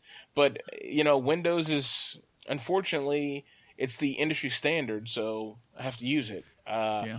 But the but the Mac, and if you want to play games or do anything other than fuck around with your iPhone and fucking fuck around on and want to blow your brains out on iTunes, you have to use a fucking PC. So that's how it is. Your love hate relationship is that you love Macs and you hate yourself for loving them. No, I don't love Macs. I use Macs because they work. Yeah. It's like Okay. a Volvo. Volvos are ugly, but they are great. They're safe. They are and not. work. Yeah, they're hideous. They're they're elegant in their boxiness. it's they're for sophisticated people. Yeah. Yeah. Okay. Yeah. So speaking about Macs, uh, a friend of mine texted me earlier today. He was at, I think, Best Buy, but he might have been at the um, Navy Base Exchange. Yeah. And he, he sent me a picture of a mouse. He was like, "Oh, I thought of you." I was like, "Haha, what are you, what are you buying now?" Because he always buys, you know, expensive shit. He's like, "Oh, I'm picking up two iMacs. I'm tired of PCs." I'm like, "Oh man." Haha. But other than desktops uh, and one laptop, he has like whole whole family has iPhones. There's you know Apple TVs in every room. So I guess it's fairly split right now, but uh, apparently not anymore. Hmm. That's uh that's interesting. See James, at your job, if you guys had Macs, you could use uh you could use Macs on your uh for that projection system. Dude, Windows 10 does the same thing. You just have to have some crazy device, and you have to have some crazy ass Intel chipset to do it. But it, uh, it does it. Yep. We have we actually have Dells at work that that use that that we're never going to use, but they have you know, what is it? Why? I forgot what it's called, but yeah, we had to Some Google wireless Wirecast? display thing. Yeah, it's a Oh. crazy chipset. Yeah. We disabled it on a couple machines because when we installed the driver, like there was like a memory leak in the driver or something. And the users would just start getting messages while they're using the computer like you're running low on virtual memory. And the computer would be there like "Ah." We were finally like what the hell is going on? And we found the we saw the a process was like using all the RAM. And we traced it to this Intel driver. We're like, what is this? And it was for something we're never going to use. Some like, you know what it was? It was like a wireless dock or something. It's like a wireless dock driver. We were like, okay, done. So now, Yeah. even we incorporated it into our imaging process to to disable that driver. That was a that was a fun thing to uh, investigate and come up with a solution for, but I bet. I know you miss it too. oh, I'm still, I'm still involved in it to some degree, but we just, Come on, bro. we just- cut the t- cut the cord. well, we just got a new guy in now who's gonna take over all that stuff. So I've been Uh-huh. doing the knowledge transfer. You know, like for the last year. no, that guy left. So Oh well, he should have done it then. yeah, well, he wasn't. I don't think he was up to the task, Okay. but I think this new guy is. So Yeah. um, Eh, cool. go ahead. Books. Yeah. Books. Um. books. So books, books, Books. books. I love the taste of books. Um. Okay. So Exactly. I haven't read anything. lately. Waffles, tasty waffles. No. That's right. I haven't read anything lately, um, but I have been listening to the channels section on Audible. Oh yeah, Advise tell us about these who- channels. he was he was doing that before you No, interrupted. No, no, no, no. Fucking interrupt.com. Dot net. Thank you. Dot net. Yeah. Dot infobiz. Um. Yeah. Dot bicycle. So dot bicycle. So if you go into Audible, if you download the app and you are logged into it, you have an Audible account, then you have access to channels. Uh, in the channels section, you can find all kinds of goodies. They update it pretty frequently. Um, so if I go and look at just featured, there's one here called Extra Credit, uh, an Audible original series. Neil, Neal Pollack teaches his own life, son life lessons. Uh, uh, his own son's life lessons to the school board, bedtime stories, pen and pen and place, uh, something called Supernova, Matt as a mirror. It's just a bunch of random like short stories, articles, talks, theories, like just whatever, you know, all kinds of stuff, like TED Talk type stuff, um, stuff talking about certain topics and things like that. There was a good one that isn't uh, around anymore. I think I have it still because I have it as a one I want to keep called the Conversation on Guns. Uh, and it talks about people pro guns, against guns. We talked about it before. There's one on inv- in- innovation I listen to, listen to pretty frequently because I'm into the innovation space. There's a sci-fi one. There's a lot of like Twilight Zone stories and other weird stuff in there. Um, great courses like selected lectures. I like that one. Entrepreneur Accelerator, the Onion Audio News Network, which is fucking strange and hilarious. one on leadership, meditation, TED Talks, Har- Harvard Business Review. This is absolutely great. It's absolutely really good. Um, the Ultimate How To Guide, Washington Post, which I listen to the Washington Post every morning through the uh, through the site. Um, and mystery and front row comedy. So I have a bunch of random stuff here. So you get the audible, you get Audible, you subscribe, you use your two credits, but you can go through here and you can get like quick, complete listens. So you don't. Ha- it's not like you're listening to something. It's like chapter one, and they, li- they play all of chapter one, and they're trying to hook you into the next thing. No, it's not like that. It's a completed story. It's a completed talk, and it's just like something to stimulate your brain, man, get you thinking. It's it's it's nice. If you have a drive to work, there's no better way to do it. You know, I listen to normally my my morning starts with, um, and it's not the Washington Post. It's the New York Times. It starts with the New York Times first thing. I'm in the shower. I listen to it in the shower. Then I listen to it the entire time I'm prepping to go to work. Then when I head out of the building for the head out of the house for the day, I'm listening to it in the car. By the time I get to work, it's done. Then maybe during work at lunchtime, I'll put on one of the other ones, you know, or if I'm just trying to focus in, you know, then I'll play something in the background. I'll have it playing, you know what I mean? But uh, I honestly love uh, Audible channels, and it's it's free with your Audible account, you know. So audibletrial.com slash uh, IO panel. Thank you. Um, one thing I did notice recently about the Audible channels, and James, correct me if I'm wrong. I believe that now, if someone has Amazon Prime, they can access Audible channels for free. Oh, that's interesting. I didn't know that. That wouldn't surprise me though, because it, all the channel's content is free for people who subscribe. So that wouldn't surprise me if they would try to bundle that in to, to raise Audible's listenership, Lis- listenerhood. Listenerhood. I think you had it right the first Yeah. time. readership. That sounds right. Speaking of ships, we all love Star Trek. Right? Uh, we do, yes. Um, a few months ago, we actually were, we were talking about Cortana and Siri and how if there was a Star Trek com badge uh, that linked with your phone and was voice activated, or you can push it and be like a total geek and have it, you know, beep at you, and you could ask uh, questions and shit that you would buy one. Well, Hmm. if you got eighty dollars, you can now pre-order one from ThinkGeek. Really? Yep. They're uh, going to ship in November. 80 bucks. Taking orders, um, pre-orders. Bluetooth. It uses, I think, a magnet to to fasten to your shirt, which is fairly accurate to what I remember from the shows. They just kind of pull off. Um, They never Yeah, really see. that, but yeah. no, they don't. I presume it's you know more sophisticated than a magnet, but hey, this is like you know first generation model. It looks a bit clunky, um, and you know it's got speaker and a microphone, so you can do you know hands free calling. Um, it has some voice activation. You can access you know Siri and Google Now and Cortana. Um, one of the things they mention in the in the bullet points is that uh, its voice is unfortunately not uh, the computer's voice or Deanna Troi's mom's voice. But whatever. It has Can you voice. download?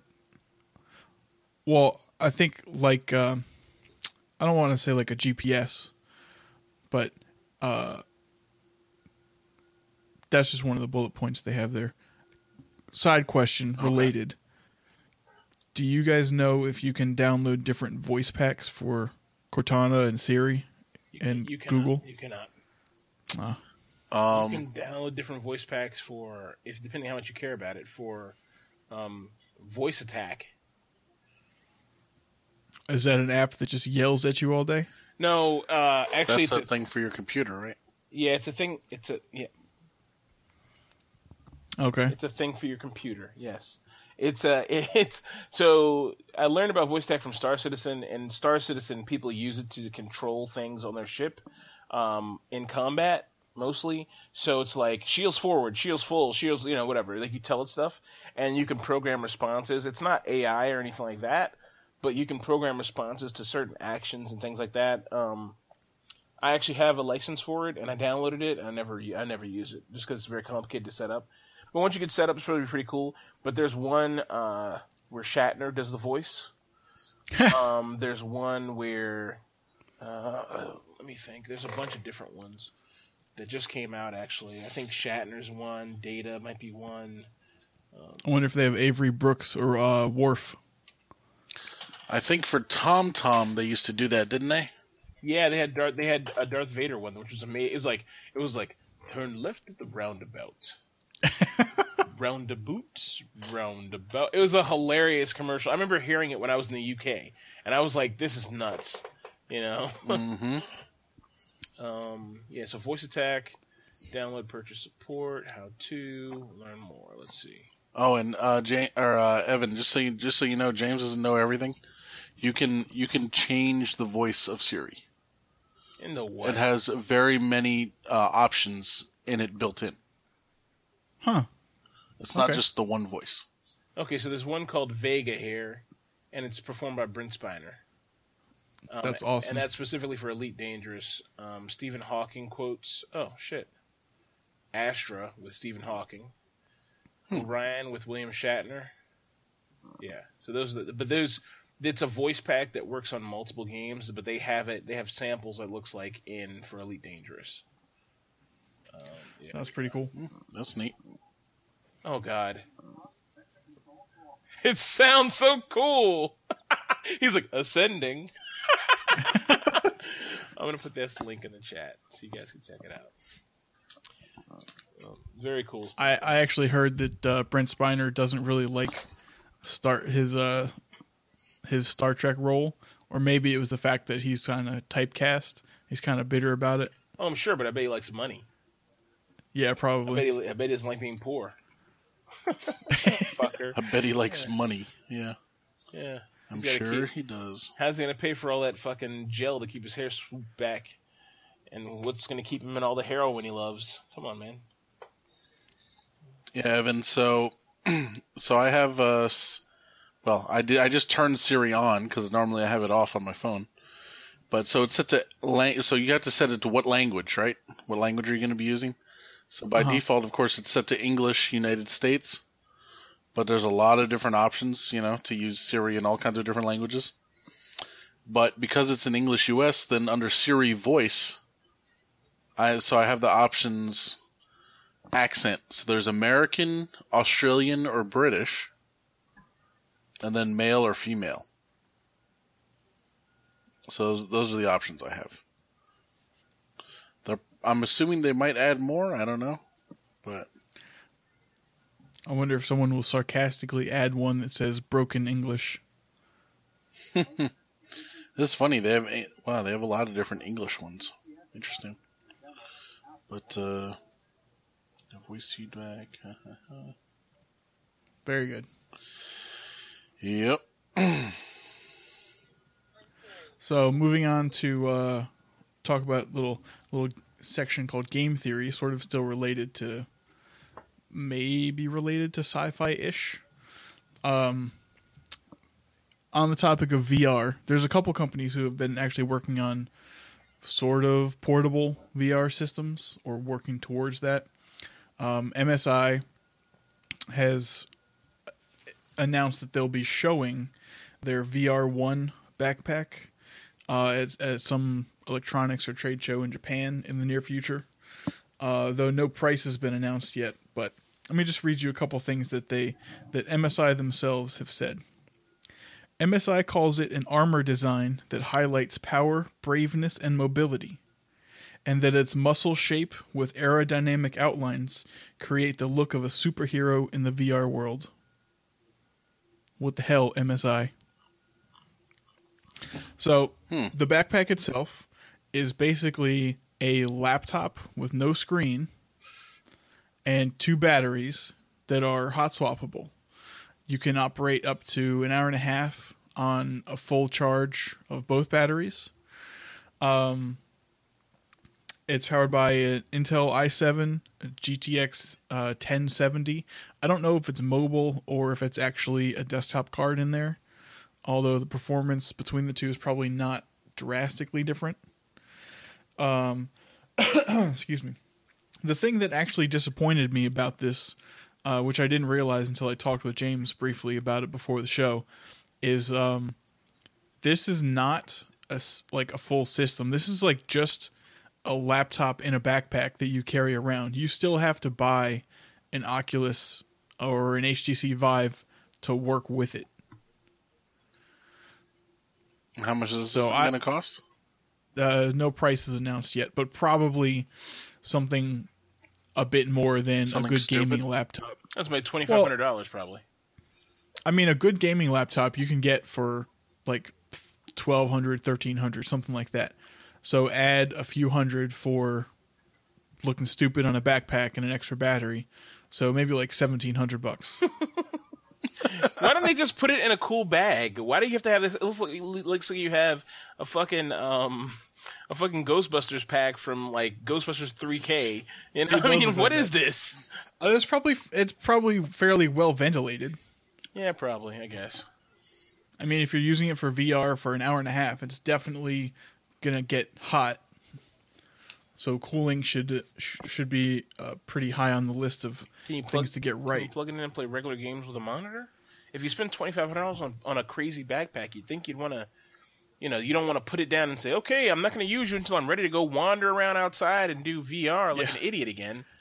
You know? Probably can, because don't the Oculus and Vive actually use like Yeah, USB do. and Yeah, they DisplayPort? actually. They do. So you probably could. Might be interesting for uh, for LAN parties. Oh God, look at click the link down there. It says HP's prototype VR, VR backpack. It, the HP one looks way better actually. Let's see here. It just looks like small and like It does look small. Yeah. I kind of. It looks like it's for a kid though. I would rather wear the larger one, personally. it's uh, the name. It's called Omen. Hmm. Mm. It's not a great name. It sounds more creepy than anything else. Omen. Yeah, plenty of work to be done, Yeah, but we're not there yet. yeah, it's a step in the right direction, I guess. Yeah, but the, the, Portability. The reality is, you know, ultimately, how long do you think we're going to go in? A, we're living in a world where you have to wear a big, crazy backpack to use this technology. I mean, Microsoft, Ten years. maybe if even that, but most people aren't gonna. Most people aren't gonna do this for VR. Like, it's no. To me, this is a wasted. It's I mean- great to explore this Yeah. technology, but it's not. It's not special. It's just a laptop. You know, it's a crazy laptop that's non-upgradable, and in ten years you're gonna be like, okay, I got to buy another three thousand dollar laptop, a backpack, you know, to, so I can look like a bigger tool outside, fucking around, sh- pointing at things no one can see. I mean, right now, so what's what is it? The Samsung VR headset, Yeah. whatever that's called. Vive. No, No, Samsung has Samsung, where you put your phone not in. It. HTC Vive. Oh yeah, you mean the Samsung? Yeah, though. Yeah. So that you It's just like thirty bucks or something, right? Uh, I don't know. It's probably a hundred or two hundred bucks, but but it's. I mean, they give it away for free with some phone now, but um, that just uses the phone, right? Yeah. I mean, that's the whole thing, right? It's not. That's why it's cheap or whatever. Um, but see the re- the the whole thing is, and I was talking about this the other day with uh with someone else. That these phones now are so powerful that we're not even going to need like computers anymore. You know, like all you guys, like your smartphones, either my iPhone or you guys and your your Android phones, you know, your Samsungs. These things are really really powerful. They can do a lot. You know. Yeah. So I need this much- big crazy backpack to do whatever. I mean, Yeah, it's going to come to the point where you just have your phone and that's going to be it. It's, you know? To me, this isn't worth the investment of research and development because it's been around for a long. time. It's not special. It's like wearing a computer on your back. Literally, it's just, just no Joe Schmo. I feel like I would not design something that I could not sell to Joe Schmo. I could not get Joe Schmo on top of it right now. You know, like a VR headset rig to me that involves a backpack and sensors in your room, and you only being able to stand in a Well, they know, five by they five know this is a niche product. They must know that. Yeah, but a niche product to me is not. You know, how many of these do you think they sell? Three hundred, if they're lucky. Uh, I don't know.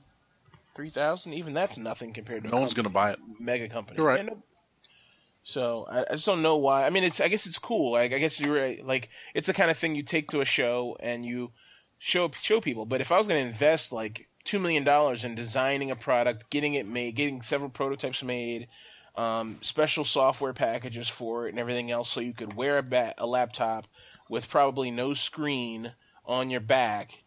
I would want to make sure that it was something that people wanted. You know, like I would put it in a bag. Like it would look it would look like a bag. You know, it look it wouldn't look like some crazy plastic thing. If you look at the picture of the girl in the picture, it's like hanging off her back. It looks heavy and cumbersome and like just hang. It's like it's eight pounds, which is actually it's not bad. pretty pretty light Yeah. for what it is. It's not bad at all, actually. But sort of um, expanding on the idea that it'll all be something like the Samsung, uh, you know, put your phone in this big set of goggles. It might eventually be just using your phone or something the same size as your phone, and maybe communicating wirelessly with something like Google Glass mm-hmm. with lenses, Yep, and you can have maybe a dual experience, like exactly. you can the lenses will be clear so you can it'll be more of like an augmented reality hololens type experience. But if you want to go like watch you know play a VR game or a movie or something, there might be some technology built in that'll turn the lenses black, like transitions already does, but maybe you can do it with an electrical signal, and then the the visuals will just be will be on those lenses and block out the rest of the uh, real real world. Evan, it's funny you say that. It's exactly what me and my buddy were discussing the other day. I said, Yeah. whatever. I I was like, Google Glass. I was like, we could have that now, and the thing itself doesn't need to have its own processor and all that crap. It can just be a display that talks to your phone or, or whatever wirelessly. That's it. Yep. That's all you so need. it's funny you say that because uh, can I find it? I've got the prototype right here. Yeah, no. It's like James, that is your phone taped to a pair of sunglasses. There's a company that I saw here uh, that I was thinking about uh, getting um, when their prototype. They have a prototype coming out, uh, or not a prototype. They're supposed, they claim there's going to be an, a model to release next year. Um, uh, is it this one? ICS? Mm, no, there's one called ICIS, which looks like this other brand. ISIS. Yeah, that's what. I, yeah, look at you like ISIS. Oh, you know what's uh, unrelated, but there's uh like Obama, Osama, Osama, Obama. Yeah. No. Good. there's a band. Uh, I think they're a metal band, not from this country as far as I know, but their name, and they've been around for a, for a long time, but their name is is is Whoa. spelled I S I S. Hmm. So I wonder if they're like, ah, fuck. I saw some some. I don't know what I was reading. It must have been some random article on Facebook or something. And some girl who's like in middle school or high school or something. Her name is basically ISIS. But it's actually a name, you know? Right. But it's like it's causing her grief now. so, you know. Like it's not much you can do about it, but All right. Well, I'll have to find those other glasses and put them in there. I wanted to see you guys see. They're pretty cheap. That's why I was interested in them. They're like five or six hundred bucks. Um, or no, it was four hundred bucks. And it was actually you get your prescription glasses, and the augmented reality section is on the on the side around where your eyes are. So it shows you the this pertinent data here. You know, speed, things like that. But it just taps into your phone, and it was the the price was right. It was very interesting. Um, I saw a pair of glasses like that. It was like Oakley or something. Oakley has a pair too, but there's it looks like everybody has it. I see a pair but from Sony that looks like um pair from Sony is all kinds It's a bunch actually. It's like everybody's making them. So I guess I guess soon this is going to be a thing, you know, whether we like it or not. Soon smart glasses are going to be a thing.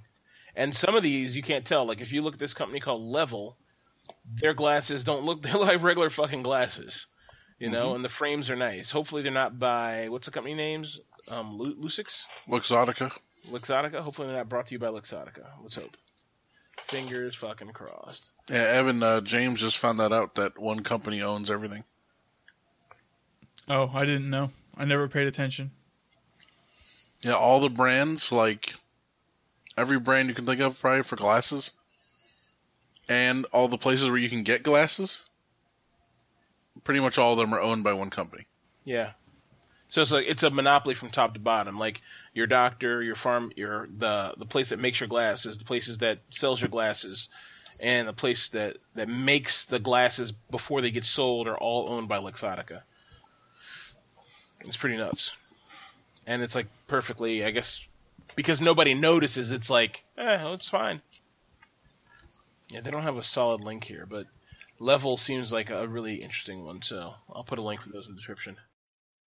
Um, all right, so moving right along game theory after a little technical bump in the road there. Um, I'm just put, putting this in. Um, you know, guys know I beat you over the head with Star Citizen nonstop. There's a great video, uh, a Star Citizen video of the game of their new uh, their new head stabilization. Uh, it's very smooth, very beautiful. Not very nothing very special. If you're if you're an FB, FPS player, you won't care, but if you're a Star Citizen player, you'll care. It's really cool to look at. It's very exciting. So, worth checking out. When Um, uh, when is the porn parody due to release? Uh, Star Citizen Triple X head stabilization. Jeez. hmm Yeah, who knows? Who knows? I'll, I'll watch it when it comes out. I'll let you know. When it comes, Um, yeah. Yeah, kumquat. Um, Exactly. Okay. all right, so next up, I have something cool here. I was really interested in uh, the last Metal Gear Solid game that took like ten years to make, uh, and it was. Uh, I didn't play it. I watched people play it online because that's the kind of person I am. I thought it was well worth the wait. Honestly, I thought it was a really cool looking game, and I thought it was nice. So, um, at any rate, that uh, after that game, there's a lot of flack. Hideo, Hideo, okay, Kojima, the guy who made the game and who's like the the the creator of Metal Gear Solid and all of its iterations, and the company he started that that makes the Metal Gear Solid games and a few other games. Uh, he got fired and then rehired, and there's a bunch of shenanigans with him. It's worth looking at the Wikipedia page to get the full explanation. Um, anyway, so now he's making a new Metal Gear Solid game that'll, that'll probably take 15 years to come out, uh, which is a spin-off sort of of the, the the latest one, and it's called Metal Gear Survive. Uh, it looks really cool. The video is all in Japanese, but the guy there's there are subtitles, and basically I think they took the the the the world, the universe, the players, and all the modularity from they built for the new Metal Sol- Metal Gear Solid game, and put it into and reapplied it to this. So they just built more onto the existing frame. Um, it seems to be fully multiplayer, and it's like you versus zombies in an alternate reality where other characters from the other reality, um, where Medical Solid, the final one, took place.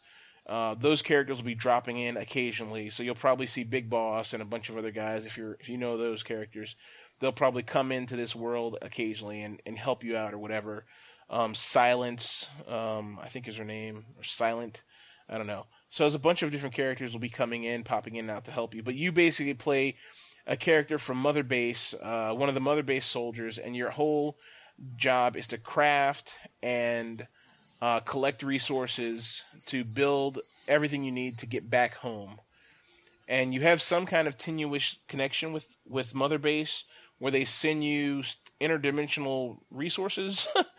um, at any rate, it looks interesting. The first gameplay they put out looks really good. I'm sure there's going to be a lot more, so I'm kind of excited to see what more is going to come out. But Kojima takes years to make a game, so this is the first little taste. A year after the last Metal Gear Solid game, which is too soon for him to make a game. It'll probably be out in like four or five years, honestly. You know, just how the Kojima seems to work. So the video's there. Take a look. Um, feel free to read. It's very interesting. I don't know much about Metal Gear Solid as a franchise, but um, do you know if they'll be releasing any uh, games about other states of Metal Gear matter? Like liquid, gas, plasma? Uh, no, no. But don't. Yeah. What what platform is this for, James? Uh, well, the last one was for PS4 and maybe it was on Xbox. I don't really know. I think it's on PS4 only. So uh, it's probably just on PlayStation. But this game isn't released. Um, It's not released. no, it's not released. It's this is just some pre-gameplay gameplay footage, footage, um, pudding, uh, gameplay pudding. Um, this is just some pre-footage from a Japanese game show, game not game show, but game showing conference, game conference. It's from a from a game thing that happens in Japan once a year, just like Gamescom but Japanese. And they showed off the gameplay footage there. It looks pretty interesting. So Okay. it's a solid beginning. Sweet. So, m- shall we move on to the Yum update Let us. section? Brought to you by Uh, Colman's Mustard. Brought to you by Colman's Mustard, the spiciest. That's right. And it is also keto approved. Yep, as with most mustard.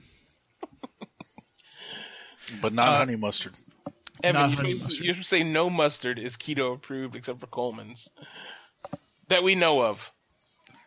Though we know the the Heinz mustard that is on my desk right now uh, is keto approved. So You're a know traitor. Evan. You're a Oh, traitor. God. I'm sorry they don't make giant squeeze bottles of Colman's mustard as far as I've ever seen. That's because it would cost twenty five dollars to, to buy one. Yep. Speaking Right of now- the contest, uh, no one has ever submitted an entry, so we're still waiting to send five pounds of Colman's mustard powder to the winner. Oh. And what was the contest? Uh, something about finding the most creative use for five pounds of Colman's mustard.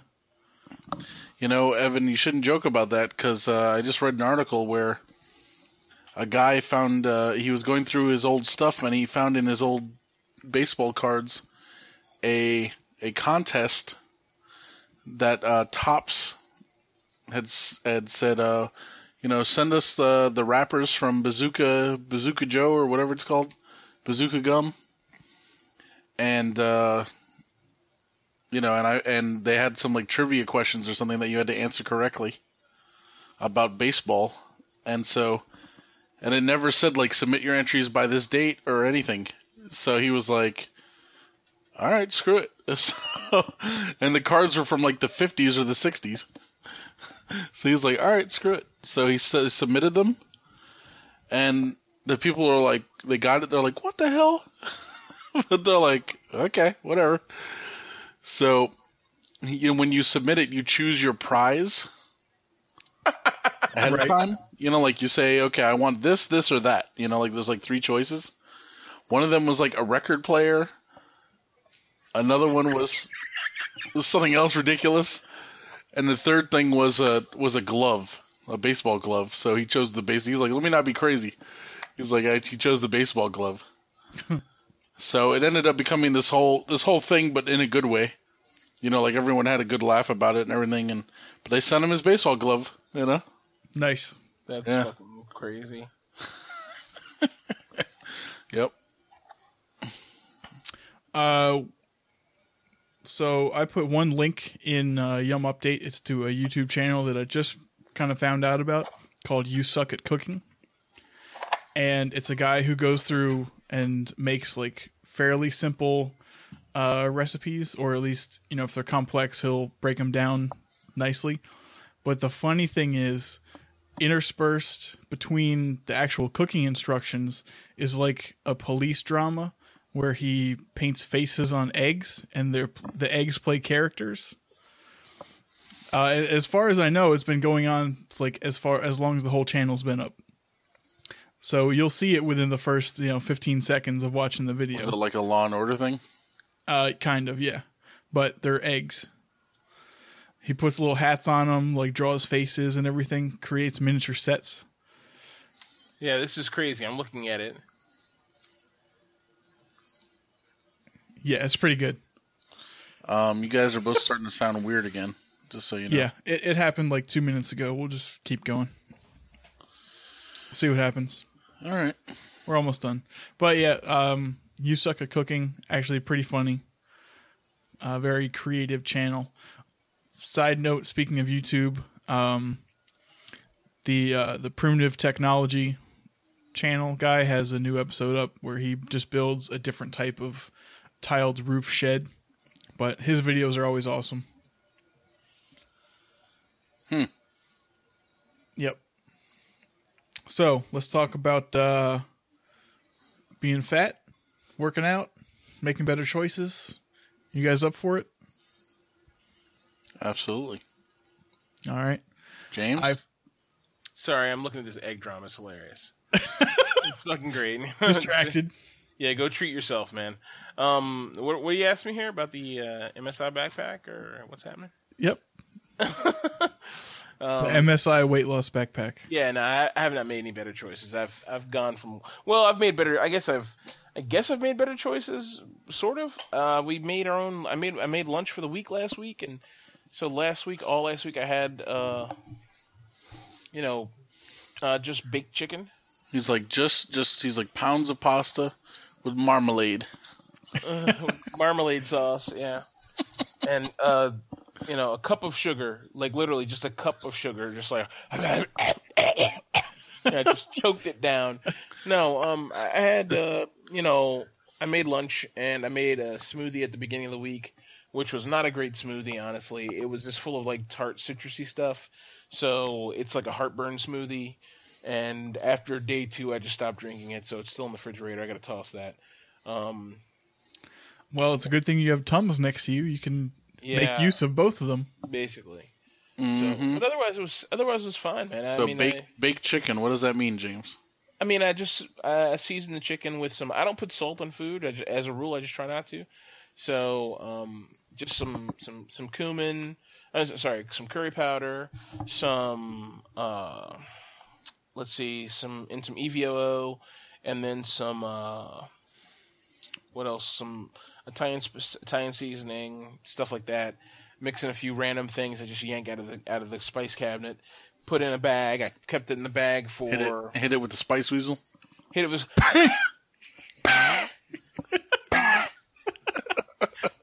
uh hit it with the spice weasel that's right um yeah i just threw some random stuff in and you know got uh um put in the oven 350 for like you know 15 minutes or 20 minutes or whatever till the chicken was cooked and pulled it out and for the most part i had a dry tasteless piece of chicken so um Do you know they make salt-free salt? that's a horrible idea It's it's really weird. I've never tried it, but I know it exists. What does Well, it, I mean, what does that mean, Evan? dash It's like instead of uh, sodium, it's just it's potassium or something like that. One of the other salts, but it's not it's not uh, sodium chloride. It's another mineral. Yeah, Interesting. That's Yep. weird. Um. Well, yeah. Anyway, so I was. It's okay. I mean, it wasn't. So you had just the chicken. Uh. Well, we had chicken. We had. Uh. We made. I made some pork chops. Also, same. Basically, same concept. Um. And when I came home, my girlfriend had pulled out some more chicken and pork chops for me to do something with, and I haven't done anything with them. So I did make some chicken thighs that I had soaking in a bag in the refrigerator, though. So I put those in, and those are in the refrigerator, all already cooked, ready. Soaking in a bag. I mean, I was, you know, what's it called, Evan? marinating. Marinating. Yeah. Ah. Yeah. Okay. Same thing, smart guy. You should Well, not soaking in what? Bleach? I mean, what? Yeah, of course you would think something crazy, right? I had put chicken in the refrigerator soaked in fucking vinegar. I mean, what what, what the fuck? I don't know. I don't know what you do. What were they marinating in? Lotion, just lotion, just fucking Jergens. You probably did, you sick fuck. I'm gonna cut a small hole in the bag and fuck this shit out of the chicken. Lotion and Colman's mustard powder. Ugh. You just make a mess. Yeah, this made a big mess. Cook it, cook it in the in the in the thing, and then just dump it all in the trash and be done with it. Yeah, throw the throw the whole throw the whole just put police tape on the stove and abandon it with the stuff still in it. and the stove on maximum broil. Like, you got to put the oven on clean. Yeah. it turns everything to ash. Mhm.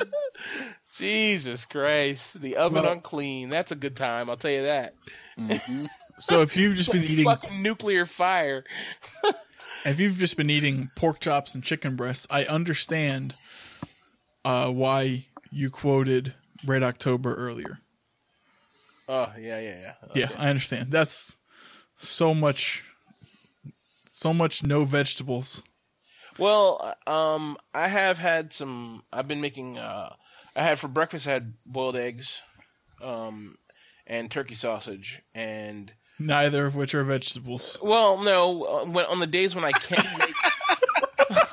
Look, okay, on the days when I can cook something, um, like I have time in the morning, then I would make a, you know, like a little egg with some mushrooms and some spinach.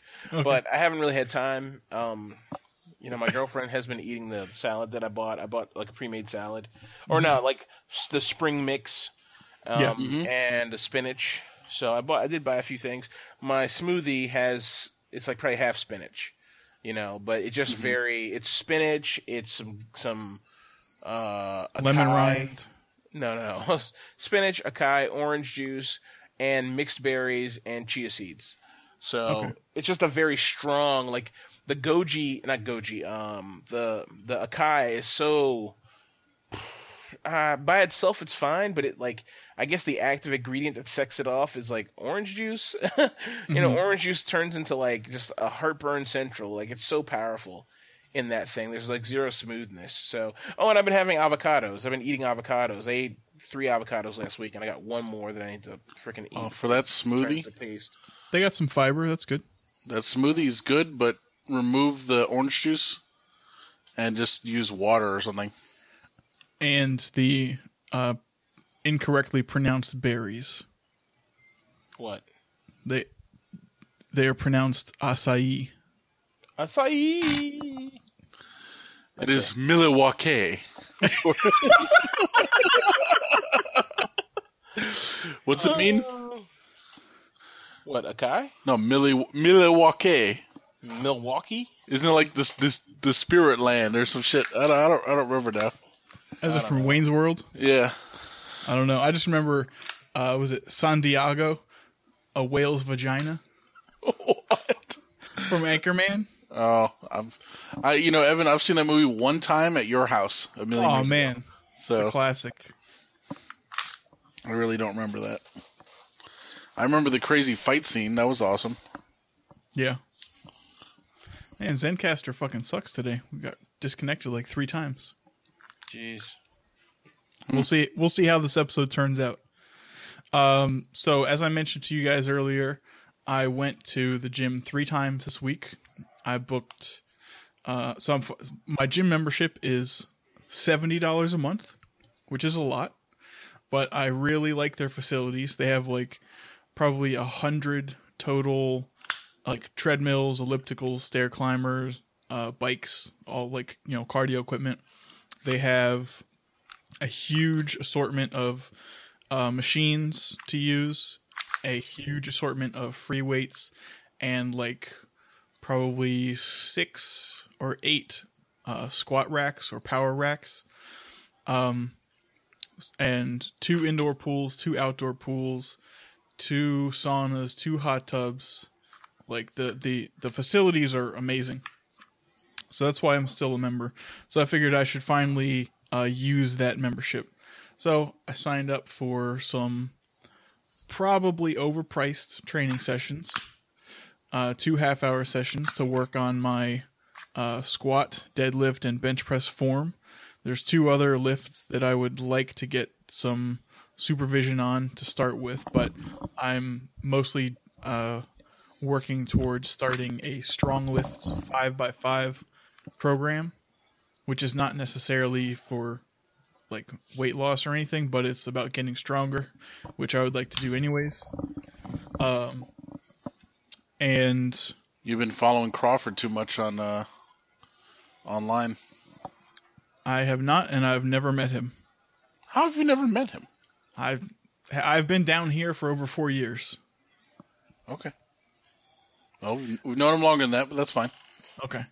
I mean, it's not like I came out with you guys all that often when I was there, Yeah, he, True. he, I don't think he's ever met him. So Well, anywho, but it is a very popular starting starting strength program because it's based around five um, five lifts: squat, deadlift, bench press, uh, overhead press, and dumbbell row, and you just alternate a series of you squat every day. You work out three days a week, and you alternate five sets of five reps for three of those exercises.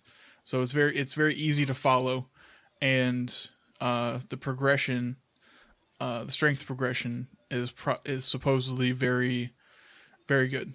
So I'm looking forward to that. But um, first day, first exercise he showed me how to do properly was squat, which is fine. My legs are fairly strong, or so I thought. Um, the bar, you're supposed to start with just the bar, which is 45 pounds. So we did that, did a couple. He said, "Looks good. I'm going to put some weight on, see what happens." So he, uh, we went up to 85 pounds, did two, failed on the third one. Um, I was like, okay, well, I'm going to start with the bar because you're supposed to, but I know what I can look forward to. So everyone who works out knows that leg day fucking sucks the day after. Um, because there's something called DOMS, delayed onset muscle soreness. So you walk out of the gym and you know your legs. Dom are, Mazzetti. yeah. yeah, if, if anyone doesn't know who Dom Mazzetti is, uh, we'll put a link in the show notes for that. He's fucking hilarious. Bro science life. um, Donald Pump. That's right. Uh, so yeah, you walk out of the gym, your legs are fucking like noodles, but you can deal with it.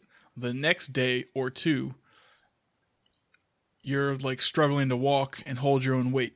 But it's a good thing. They fade after a little while. Um, but so that's the program I'm working on. And yesterday, so I had a session on Wednesday and on Saturday. Um, and Saturday, my legs were hurting like shit Thursday and Friday. Saturday morning started to get a little better, and actually they felt better after the little session on Saturday. I guess just because, you know, I I was getting some blood pumping through them again and you know, stretching them out with exercise and whatnot. So that's one tip. If you're sore, just kind of fight through it if you can. It'll feel better. Um, but last night I was bored, as I was telling these guys, about 11 o'clock. So instead of dicking around on Facebook and 4chan and 9gag and uh, uh, Reddit, I went back to the gym for some cardio, which is also very important for uh, becoming less fat, which I would like to do. And one of the low impact ways of doing that is swimming. So what I did was 20 laps um, in alternating sets of I did mostly uh, breaststroke, backstroke, and freestyle. Basically, two laps of you know normal pace, and then two laps of sprinting, and then I would take a break because my heart rate was like 150 ish, so almost like interval training. Did that for 20 laps.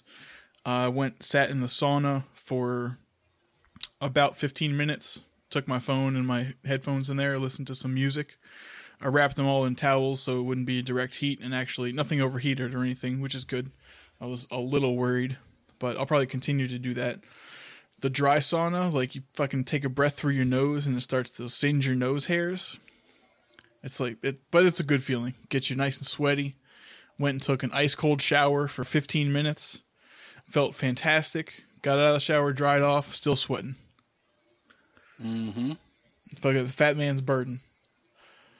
But I guess that's a good thing. I don't know if it's like a pro or a con, but it happened. So, uh, hopefully, I can stay on that kind of mentality of like, if I'm bored, go go do something instead of continue to sit here and browse on 4chan. And Mike, I know you've been trying something this week.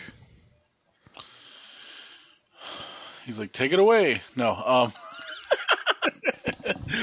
yeah. Uh, earlier this week, I did. Uh, well, earlier this week, like two days ago, I, I tried. Um, so I made two meal replacement smoothies.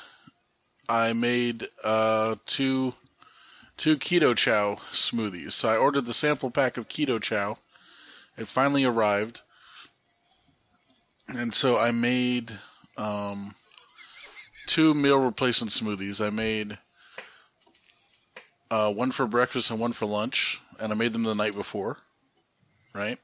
Mm-hmm. So I made, I did it in this blender. We have this Ninja, and it has each. I'll call it bowl, but each container that you use to mix something becomes its own bottle right? So the way it works is you pour in everything you want to mix together.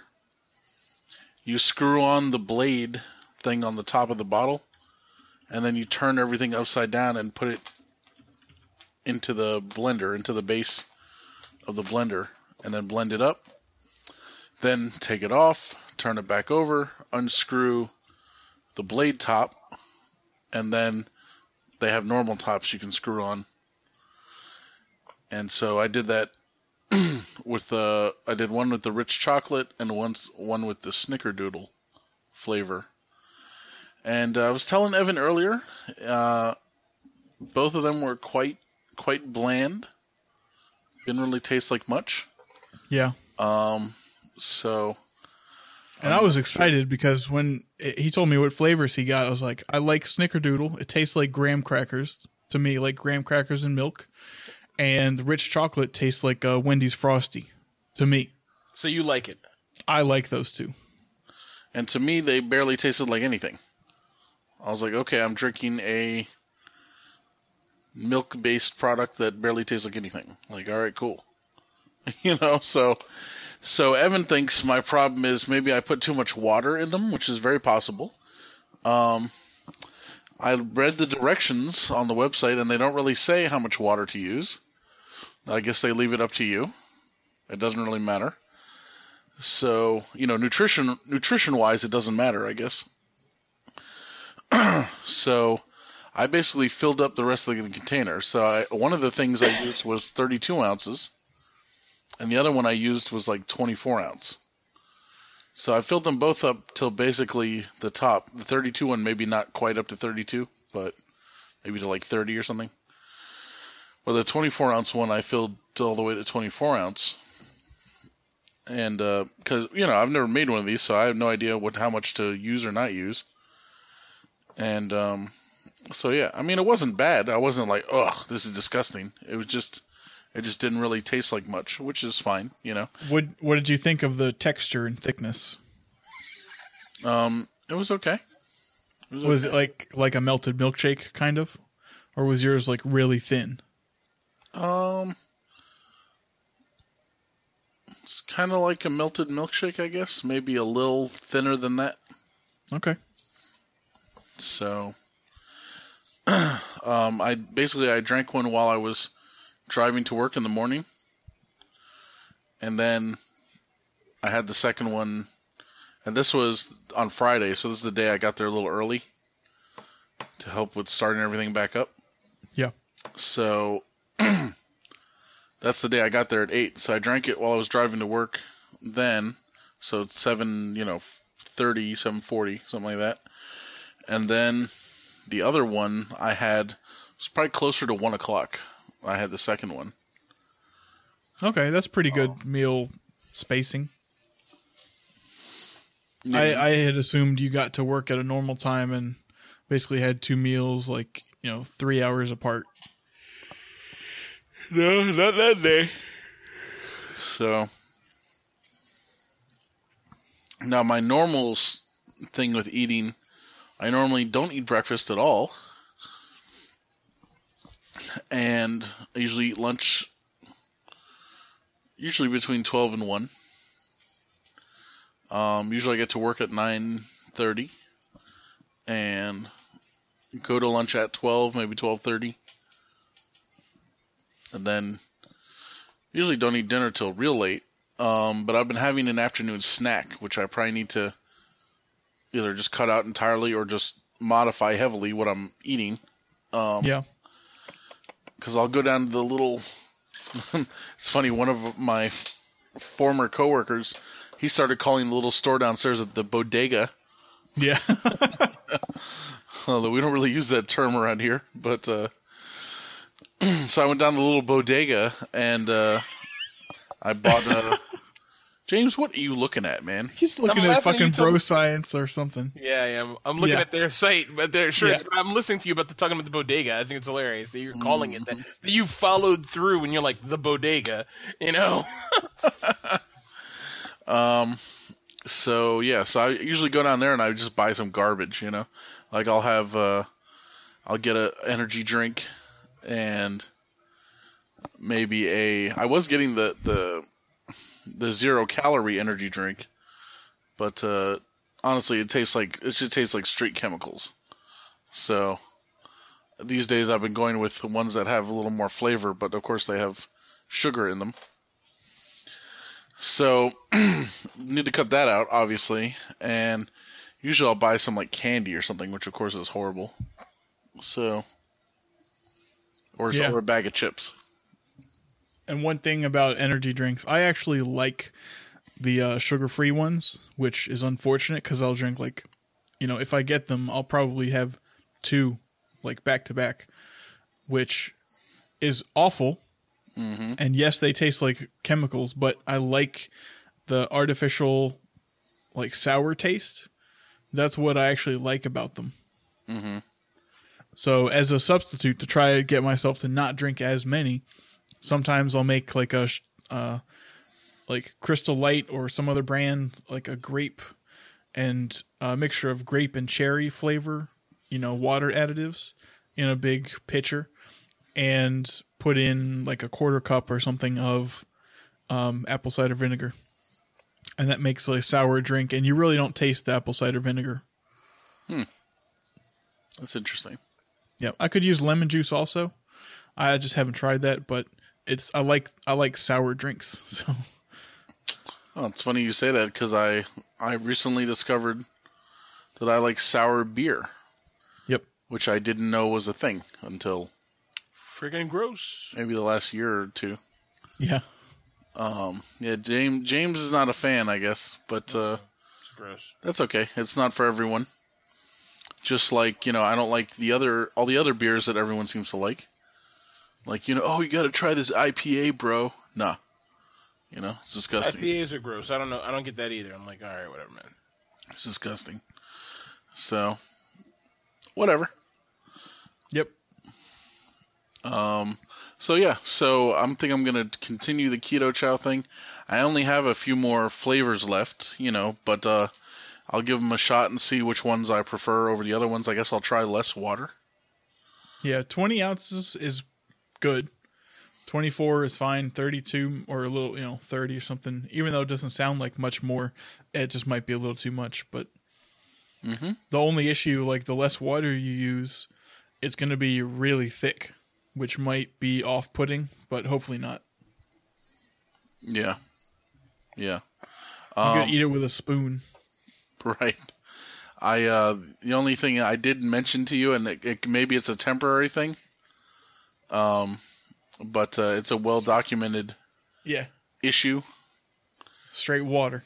Yeah, you know Yeah. the number twos are not not great. That's my. That was my fear with, uh, what's it call it? Um, Soylent. Soylent, but Soylent didn't do that. The number twos were, you know, they weren't they weren't the good ones that I like the meat the meat poos, but Yeah. they were like, you know, they were okay. Like you could survive. There's no problem. Now, I don't know if that's wholly attributable to the low carb keto diet or if it also has to do with the um, dose of psyllium husk fiber or psyllium husk powder that's in keto chow. Because if you're just eating keto chow, you don't eat any like broccoli or uh, spinach or anything to get your to get your fiber in. So they, he puts uh, psyllium husk in there, which is a like a non-digestible fiber, which is why it doesn't count against the carbs. Mm-hmm. But you know, if you have a higher fiber diet, then it can have some slight laxative effects. So maybe if you I thought if the it- fiber was just to bind everything together. If you if you can't digest it, yeah, why is it coming out as water?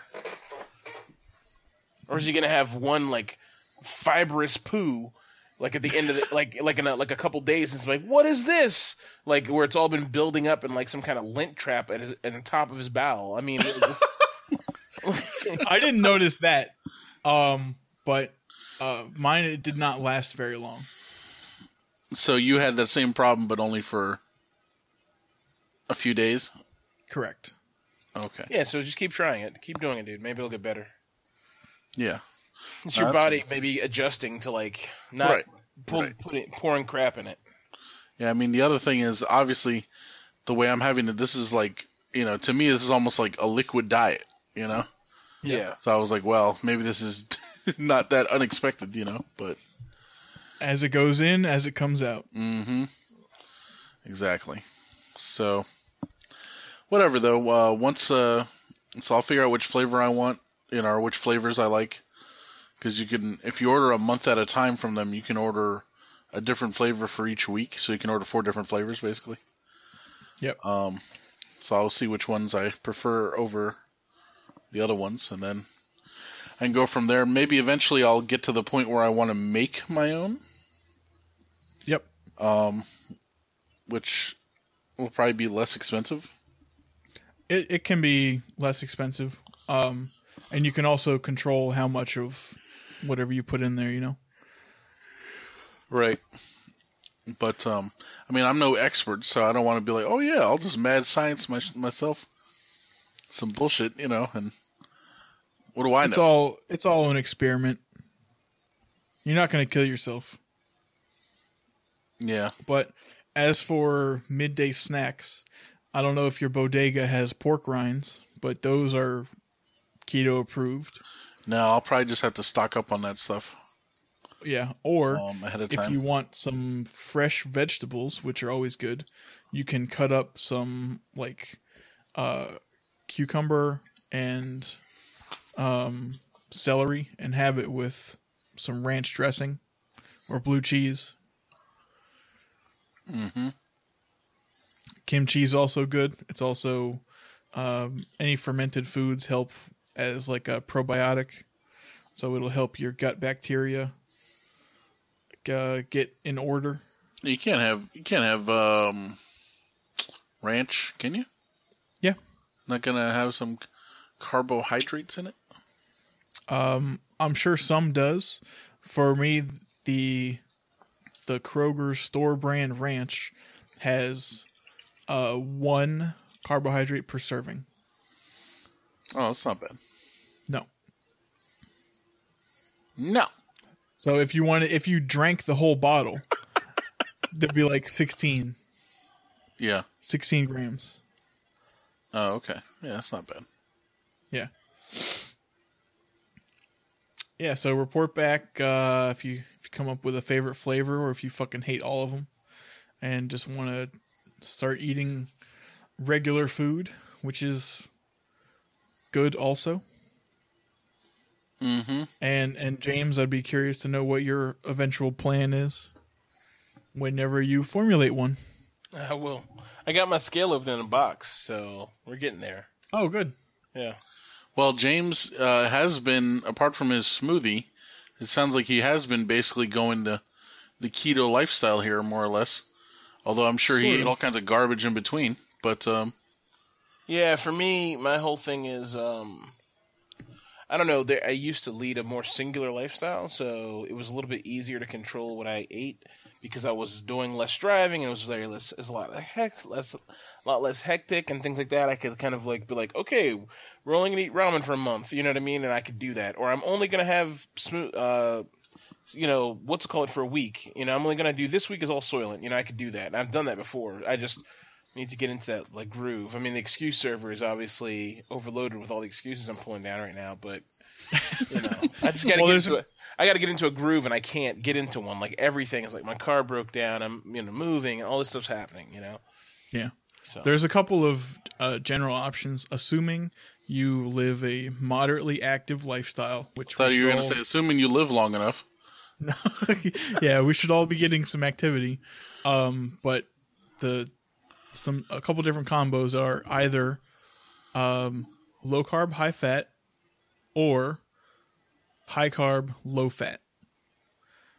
Both of them work, assuming you're active. So the reason why you can you can eat um, a high carbohydrate diet and you know still lose some weight is that when you eat a lot of carbs, uh, triggers your body's insulin response, and your insulin response basically says, um, like, we need to store fat. So if you don't eat much fat with the meal, there's nothing to store. right. Well, Evan, I mean, I, I, I too am a doctor, so I'm going to weigh in here. Yes, basic. Um, Please, please do. the uh, the the problem that I would s- see with that, in theory anyway, is that because you're you're eating carbs and it's creating making your insulin level high, it wouldn't let your the fat you already have, uh, it wouldn't let it go. It would, assuming you are physically active. That's where you burn off the calories. Hmm. So if low carb or keto is phenomenal if you live a primarily sedentary lifestyle. That being said, living a sedentary lifestyle is really bad for you. Yeah. Um, so if you combine activity with low carb, then that's even better. but as long as you have some activity, you have some uh, more flexibility in your diet. No, what's that guy's name? The guy who has the keto website? Chris Bear. Uh, is he the guy who like, lives in like the jungle of Ang- Angola or something like that, or whatever? No, that's um, Tristan something. He's in Peru or Ecuador. Yeah, that guy looks like a fucking Greek god. You Yeah. know, like if I was a keto guy, I'd want to look like him. And you know, Is we've he, had this. is he a keto guy? yeah, he is. Yes, he is. Okay. Um, and he looks amazing. I mean, he's a good looking, a good looking guy in, in very good shape. Um, and you know, I, I mean, that's his whole claim to fame, right? Evan is like he's keto. He's a keto, Yeah. keto enthusiast, a keto like trainer, and all kinds of stuff like that. Yeah. There's Um, another guy um, I watch on YouTube who is also a, he's a keto bodybuilder. There's actually two. One is um, Bio S3 Training, who I think he moved to Virginia, but he was in Maryland for a long time. Um, and the other one is a guy named Goody Beats. And if you look at him, you'd be like, this dude's fucking big swole. Um, he he's uh, keto. Hmm. I'll see if there's room to put that in the show notes. Well, I'll tell you tell you guys what. Um, I was talking. I'll tell you what's what. I'll tell you what, boy. No, um, I was talking to was talking to Crawford a few weeks ago when we were on our trip, and so uh, so for those of you who don't know, Crawford used to be. I mean, he's like six two or six three or something, and he used to weigh like a lot. I mean, he used to weigh, you know, maybe 250, 280. You know, I don't know what he weighed. It was a lot. Okay, and he he basically changed his whole life, and he brought his weight way down. But then he he was so thin and skinny, and he thought, man, I don't I don't look good like this, you know. So he decided to change it up, and now he's basically become a bodybuilder. He's like cut out of fucking wood. Yeah. He's in great shape. So now he's we probably weighs like around like 230, 240. But it's basically all muscle. Yep. Um and I was asking him, you know, what do you eat? What do you do? What is this? What is that? You know. And um so you know, of course he uses the pre-workout and the this and the that and the blah blah blah. But what he eats on a regular basis with the very minor exception of he does eat I think he eats rice fairly consistently, Mm-hmm. like just like white rice.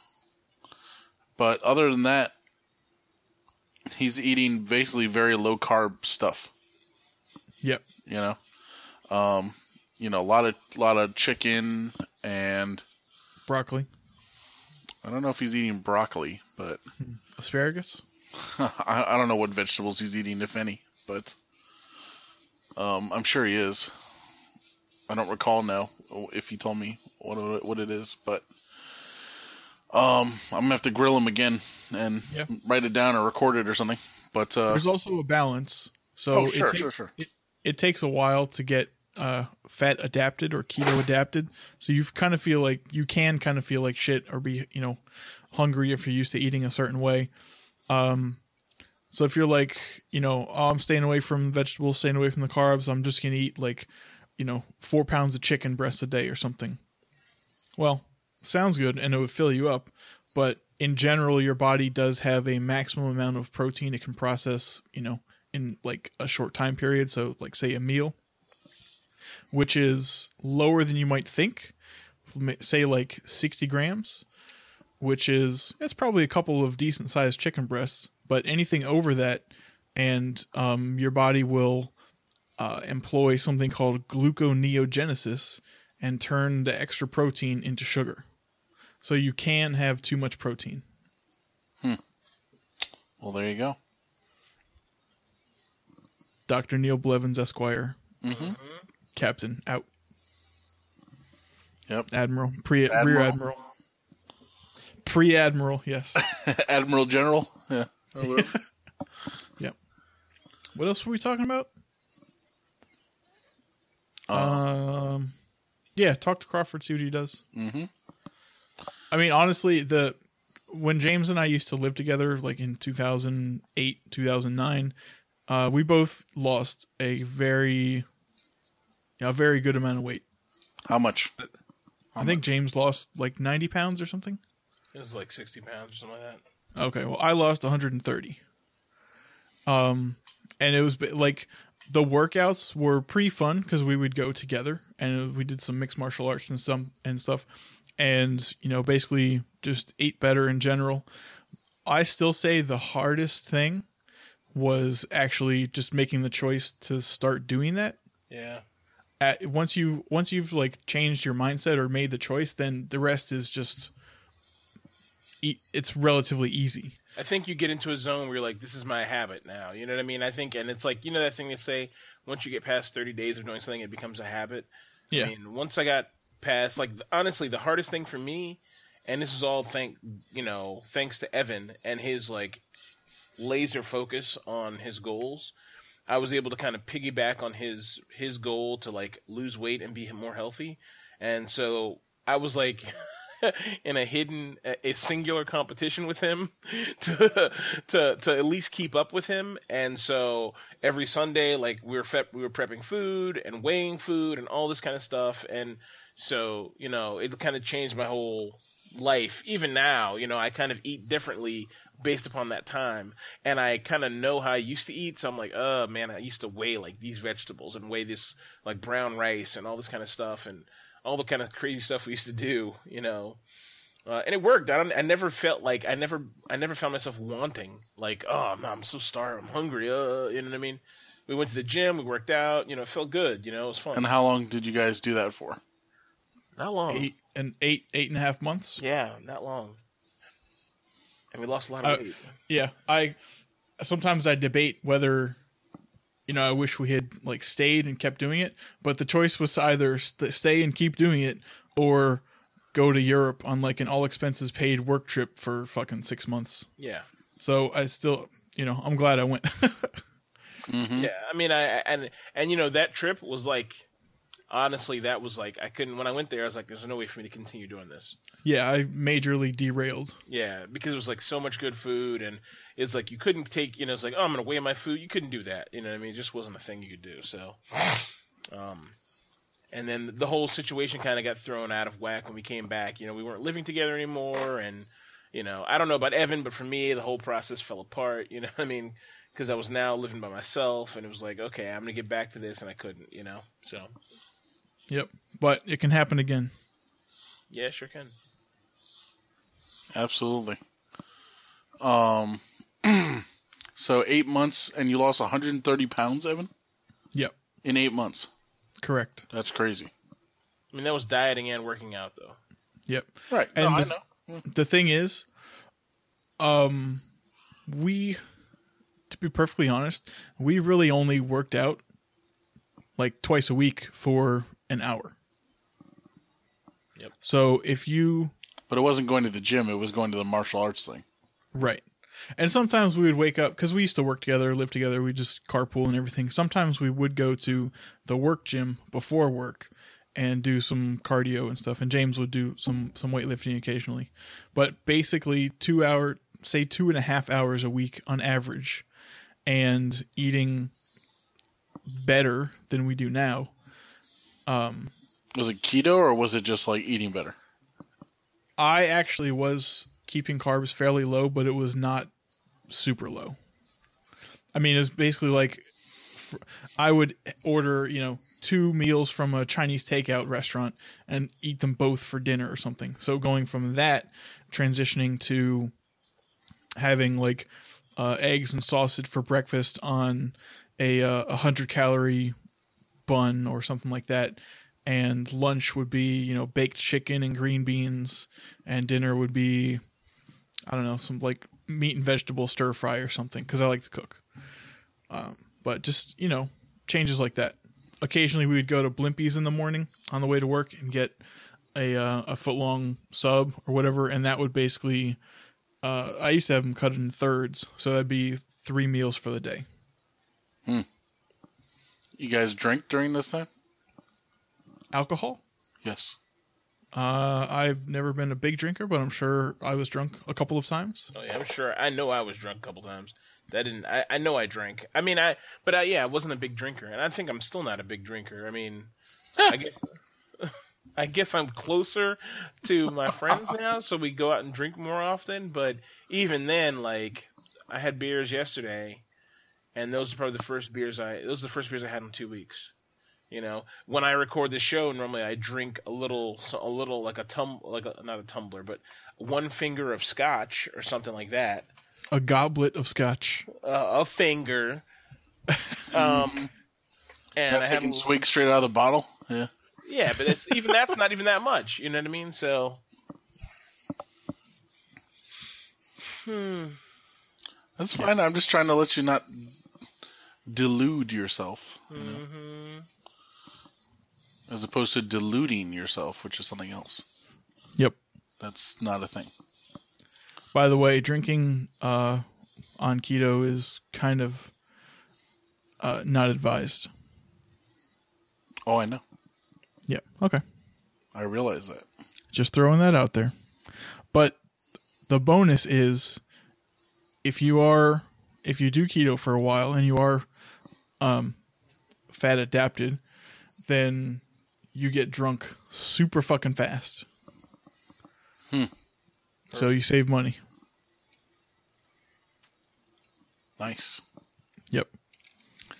Yeah, I've uh, you know, I've done I've done limited experiments in the past with keto, where I you know just tried keeping my carbs low and just eating fat and protein mainly, like for a week. And I've gone to like the bar, like let's say I've been doing that all week, and then I go to the bar on Friday, and have a beer, and it's like, bleh. I can't even drink it. Yeah. It tastes like garbage now.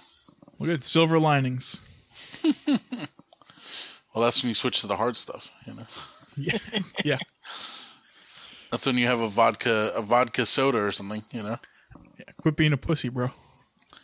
Well, those a good thing about a vodka soda is it's low carb. I mean, I I realize alcohol in general is not good for a ketogenic diet or not beneficial, you know. Right. But um, at least you're not pouring carbs on top of it, you know. if you order that at a bar and they say they don't have soda, but they have tonic water, see if they have diet tonic water because tonic water itself has almost as much sugar as a soda. Hmm. Good to know. Yep. Okay, so moving right along, let's uh, jump into everything else we have in extras here. Uh, let's try to speed through it. Speed. Oh, that's another diet. All right, so um, I'll start. I got a few links here about uh, airplanes. I don't remember what I was looking for when I stumbled upon these, um, but there's there's a one a link one, two, and three, which are just weird airplane designs. One is like a uh, it looks like a like a stingray with two propellers on the front, basically. Um, looks like a single man uh, propeller plane. Don't know when it was created. Uh, I just thought it looked really fucking weird. And in the Google Images, I guess like related searches, I found two others. Um, so the first one is the Vought V173. That's like the flying. That's the Stingray. Uh, unless you guys have a better way of describing it. It's like it's a sounds ver- it's a about very flat plane. yeah, the pancake. Yeah, it's like a pancake with wings and propellers. Uh, the next one is the Bartini Beriev or Beriev WA14. It looks like a pontoon jet kind of plane. Still pretty awkward, almost like a spaceship plane. Um, if you can picture the uh, the Serenity ship from the movie Serenity and Firefly, it kind of resembles that if you chop the wings off. So there's that one. And the third plane, the Stipa or Stipa Caproni. This is the one I was actually most interested in because it looks like what the pirates, uh, the pirate fleet Yeah. led by Don Karnage in TaleSpin flew.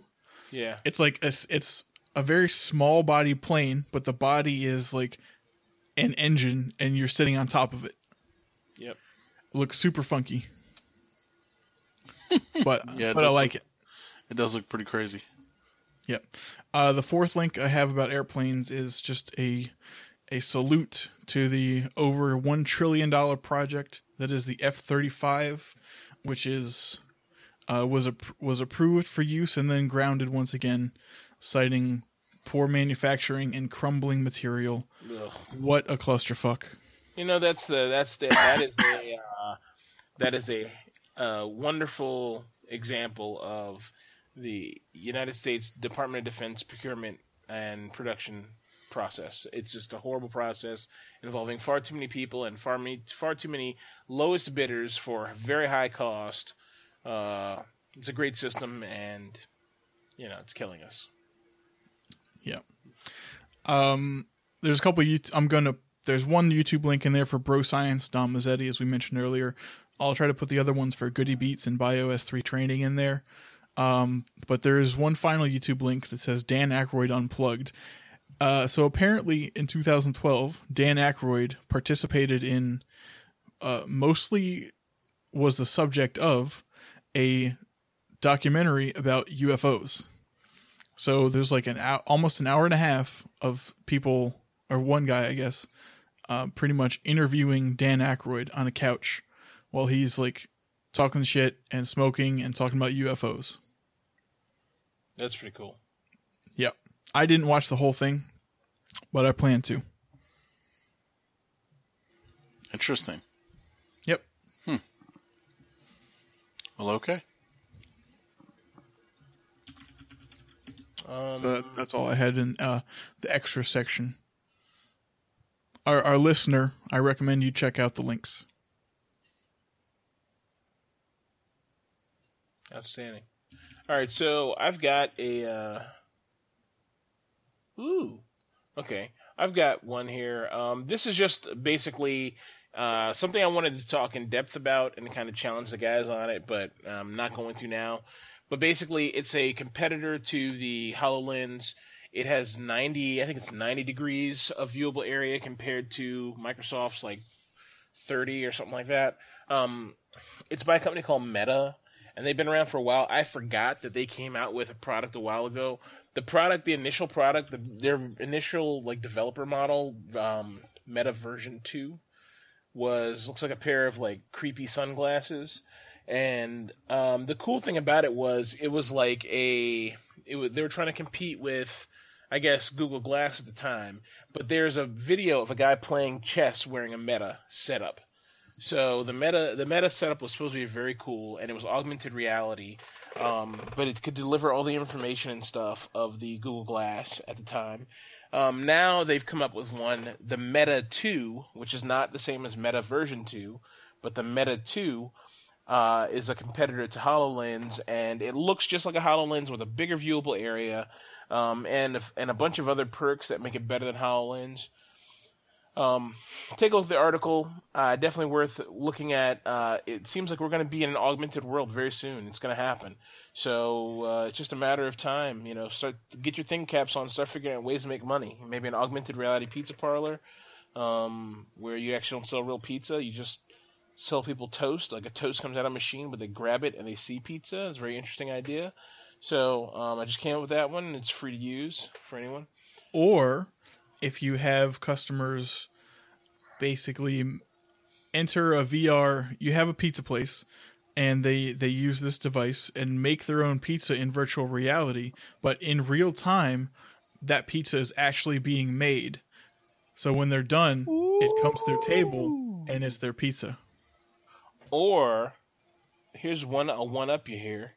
A Domino's app, okay, or Pizza Hut or whoever, and when you open the app, you put on your VR head, your VR or augmented reality glasses, and you see the entire pizza making process like you just saying. You assemble your pizza, you like here are the parts, here's the doughs, here's this, here's that, and you say bam, bam, bam, bam, bam, bam, bam, and you put together the pizza, and then you take the pizza and you throw it into the oven, and then they charge your account and start making the pizza, and they deliver it. Yep. Don't even have to go to the pizza place. Done. Don't have to get out of your chair. You just look up in the sky and it's happening. Hmm. I like it. Yeah. Let's make it happen. I like it because it's almost exactly what I described. Yes, exactly. My idea. Um, okay, so Oh, good times. good times. Michael, you got anything? Nope. Excellent. Oof, Jesus. All right. Uh, so I guess we'll wrap it up here. Thank you all for joining us. Check us out on social media: Facebook, uh, Twitter, uh, iTunes, iopanelpodcast.com for all the other links and the latest write-up of this episode. Audibletrial.com forward slash iopanel. Um, Colman's mustard powder, five pounds minimum, all day, all night. What, what? Thanks for listening. We'll see you next week. We fell out of love like shooting stars, came crashing down.